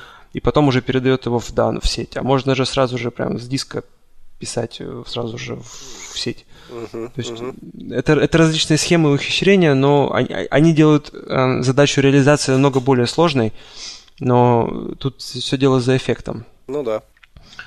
Вот. Э, Еще очень эффективно посылать данные не потоком, а блоками. То есть э, TCP посылает данные потоком, и в связи с этим у него часто возникают какие-то э, проблемные места. Я не буду сейчас сильно подробно в это входить, но просто это так есть. А посылать данные какими-то вот не потоком, а вот как дейтаграммами, грубо говоря, но ну, какими-то дискретными от, от, отметками, mm-hmm. от, дискретными э, порциями. Э, в результате дает больший эффект, э, который можно как, можно увеличить э, перформанс таким образом. Mm-hmm. Вот, собственно, это к теме о том, как какой протокол мы видим э, эффективным э, в качестве транспортного протокола будущего. Ну, вот. все это, конечно, очень вообще интересно. Мне прямо очень, очень понравилось. И действительно, э, учитывая, кстати, э, кроме всей, всей этой теории, наличие коммерческого продукта, который реально работает и который, э, который реально работает. Вот. Это, конечно, очень здорово. Очень интересно, наверное, работать у вас. Ну да, да не жалуюсь. Но на самом деле работа очень интересная, с очень замечательными людьми, которые действительно хотят чего-то сделать. То есть э, не работают ради того, чтобы ходить на работу, да? Да. Это, и это, и это, пожалуй, очень классно. Это, это то, что я люблю в этой работе. Да. А сколько ты уже занимаешься этими разработками? Три года? Э, я приехал, да, три с три, я, в, получается, в апреле приехал, три года назад с небольшим. Ну, началось все с того, что надо было лабораторию собирать, и потом потихонечку вклиниться, учитывая, что программированию меня никто не учил. Uh-huh. В общем, это было... Было много челленджев до того, как я начал, собственно, э, какие-то исследования делать. Я, я помню первый восторг, когда ты приехал и сказал, что «О, нифига себе, какая лаборатория!» Ну да, восторг было трудно переоценить. Да я уверен, что у нас есть что-то подобное. Доступа у меня никогда к ничему подобному не было. А именно эффект того, что то, что лабораторию нужно, то будет приобретено и довольно быстро, вот это мне очень понравилось. А то, что нужно, определяют те, кто в ней работает, а не те, кто управляет ей. Ну да. И это, не это те, еще, денег, еще, еще более. Да, да это, это еще более классно. А вот эти аксель-боксы, они были разработаны тоже в течение этих трех лет? Да, это было... Аксельбокс был сделан, закончен год назад, наверное. Угу. Где-то в этом, в, этом, в этом духе. Что такое? Ну чего, давайте закругляться, наверное. Уже два с половиной часа. Да, уже почти Не, буд- не будем утомлять людей. Хотя куда дальше? Ну, на самом деле интересно. Плюс я заметил, у тебя там есть еще темы неосвещенные. Есть, есть. Но я, я про них могу говорить, но это будет больше информации такой, как бы... Э, ну, ну, в принципе, да, точно такой же, информационный. Я могу рассказать про это дело все. Я ну, сильно в, в алгоритмы не могу входить и так далее, но... Ну, это понятно. Никто, собственно, этого и не требует. Просто, ну, на самом деле, я считаю, что вообще са- само, сама тема того, что, то есть я до какого, когда мы там встречались первый раз, там, в среду, по-моему, да? Угу. То есть я как-то даже что-то не... Понедельник. Понедельник, да. Э, даже как-то не задумывался о том, что существует такая проблема. А, значит, то, что TCP не, не успевает, если если там большие задержки. Ну, то есть, ну, просто такое в голову не приходило. Вот. А тут оказывается, что это отдельная вообще прямо отрасль связи, да, то есть, которые реально ведутся, там, научные исследования в том числе. И вот, вот. занимаешь, да, готовишься CCNA, CCNP, TCP это круто, TCP с поддержкой. Да, да, да. доставки, а тут баз, блин, и все. Да, и то вот так вот. Мир перевернулся. Да, TCP не работает. Забудьте все, чему вас учили. Да, да, да, да, да. Не, ну, но TCP он по-прежнему круто. Его крутость, на мой взгляд, заключается в том, что, э, пожалуй, сейчас нету телекоммуникационного устройства, где не был бы он реализован. Ну да. Вот это действительно круто. Ну да, это бесспорно. Спасибо, Дмитрий, за рассказ. Может быть, в следующий да, раз ты пожалуйста. нам расскажешь про образование в Германии, как это происходит. Тут мне есть что сказать. Вот, то есть это на самом деле очень интересная тема, о которой можно поговорить. И ну, тут больше пофилософствовать, я думаю, потому что везде есть свои преимущества и недостатки. Ну я думаю, можно даже будет пригласить э, двух человек. Тебя и еще один у нас есть парень, который для нас статью писал. Вот он не очень доволен Германией и вы mm-hmm. будете... Устроим вам такую очную ставку. бои. Ну да. Придется, придется сражаться. Подготовиться. Так, ну все ссылки, которые ты нам дашь или уже дал, мы приложим. Документы, картинки, э, все топологии можно будет посмотреть у нас на сайте на linkmeup.ru и вопросы, если у кого-то будут и слушателей, писать на info.sobaka.linkmeup.ru. Еще раз спасибо, Дмитрий, спасибо всем ребятам. Всем, пожалуйста. Всего хорошего. Угу. Все, Все, всем, всем пока. пока. Все, пока.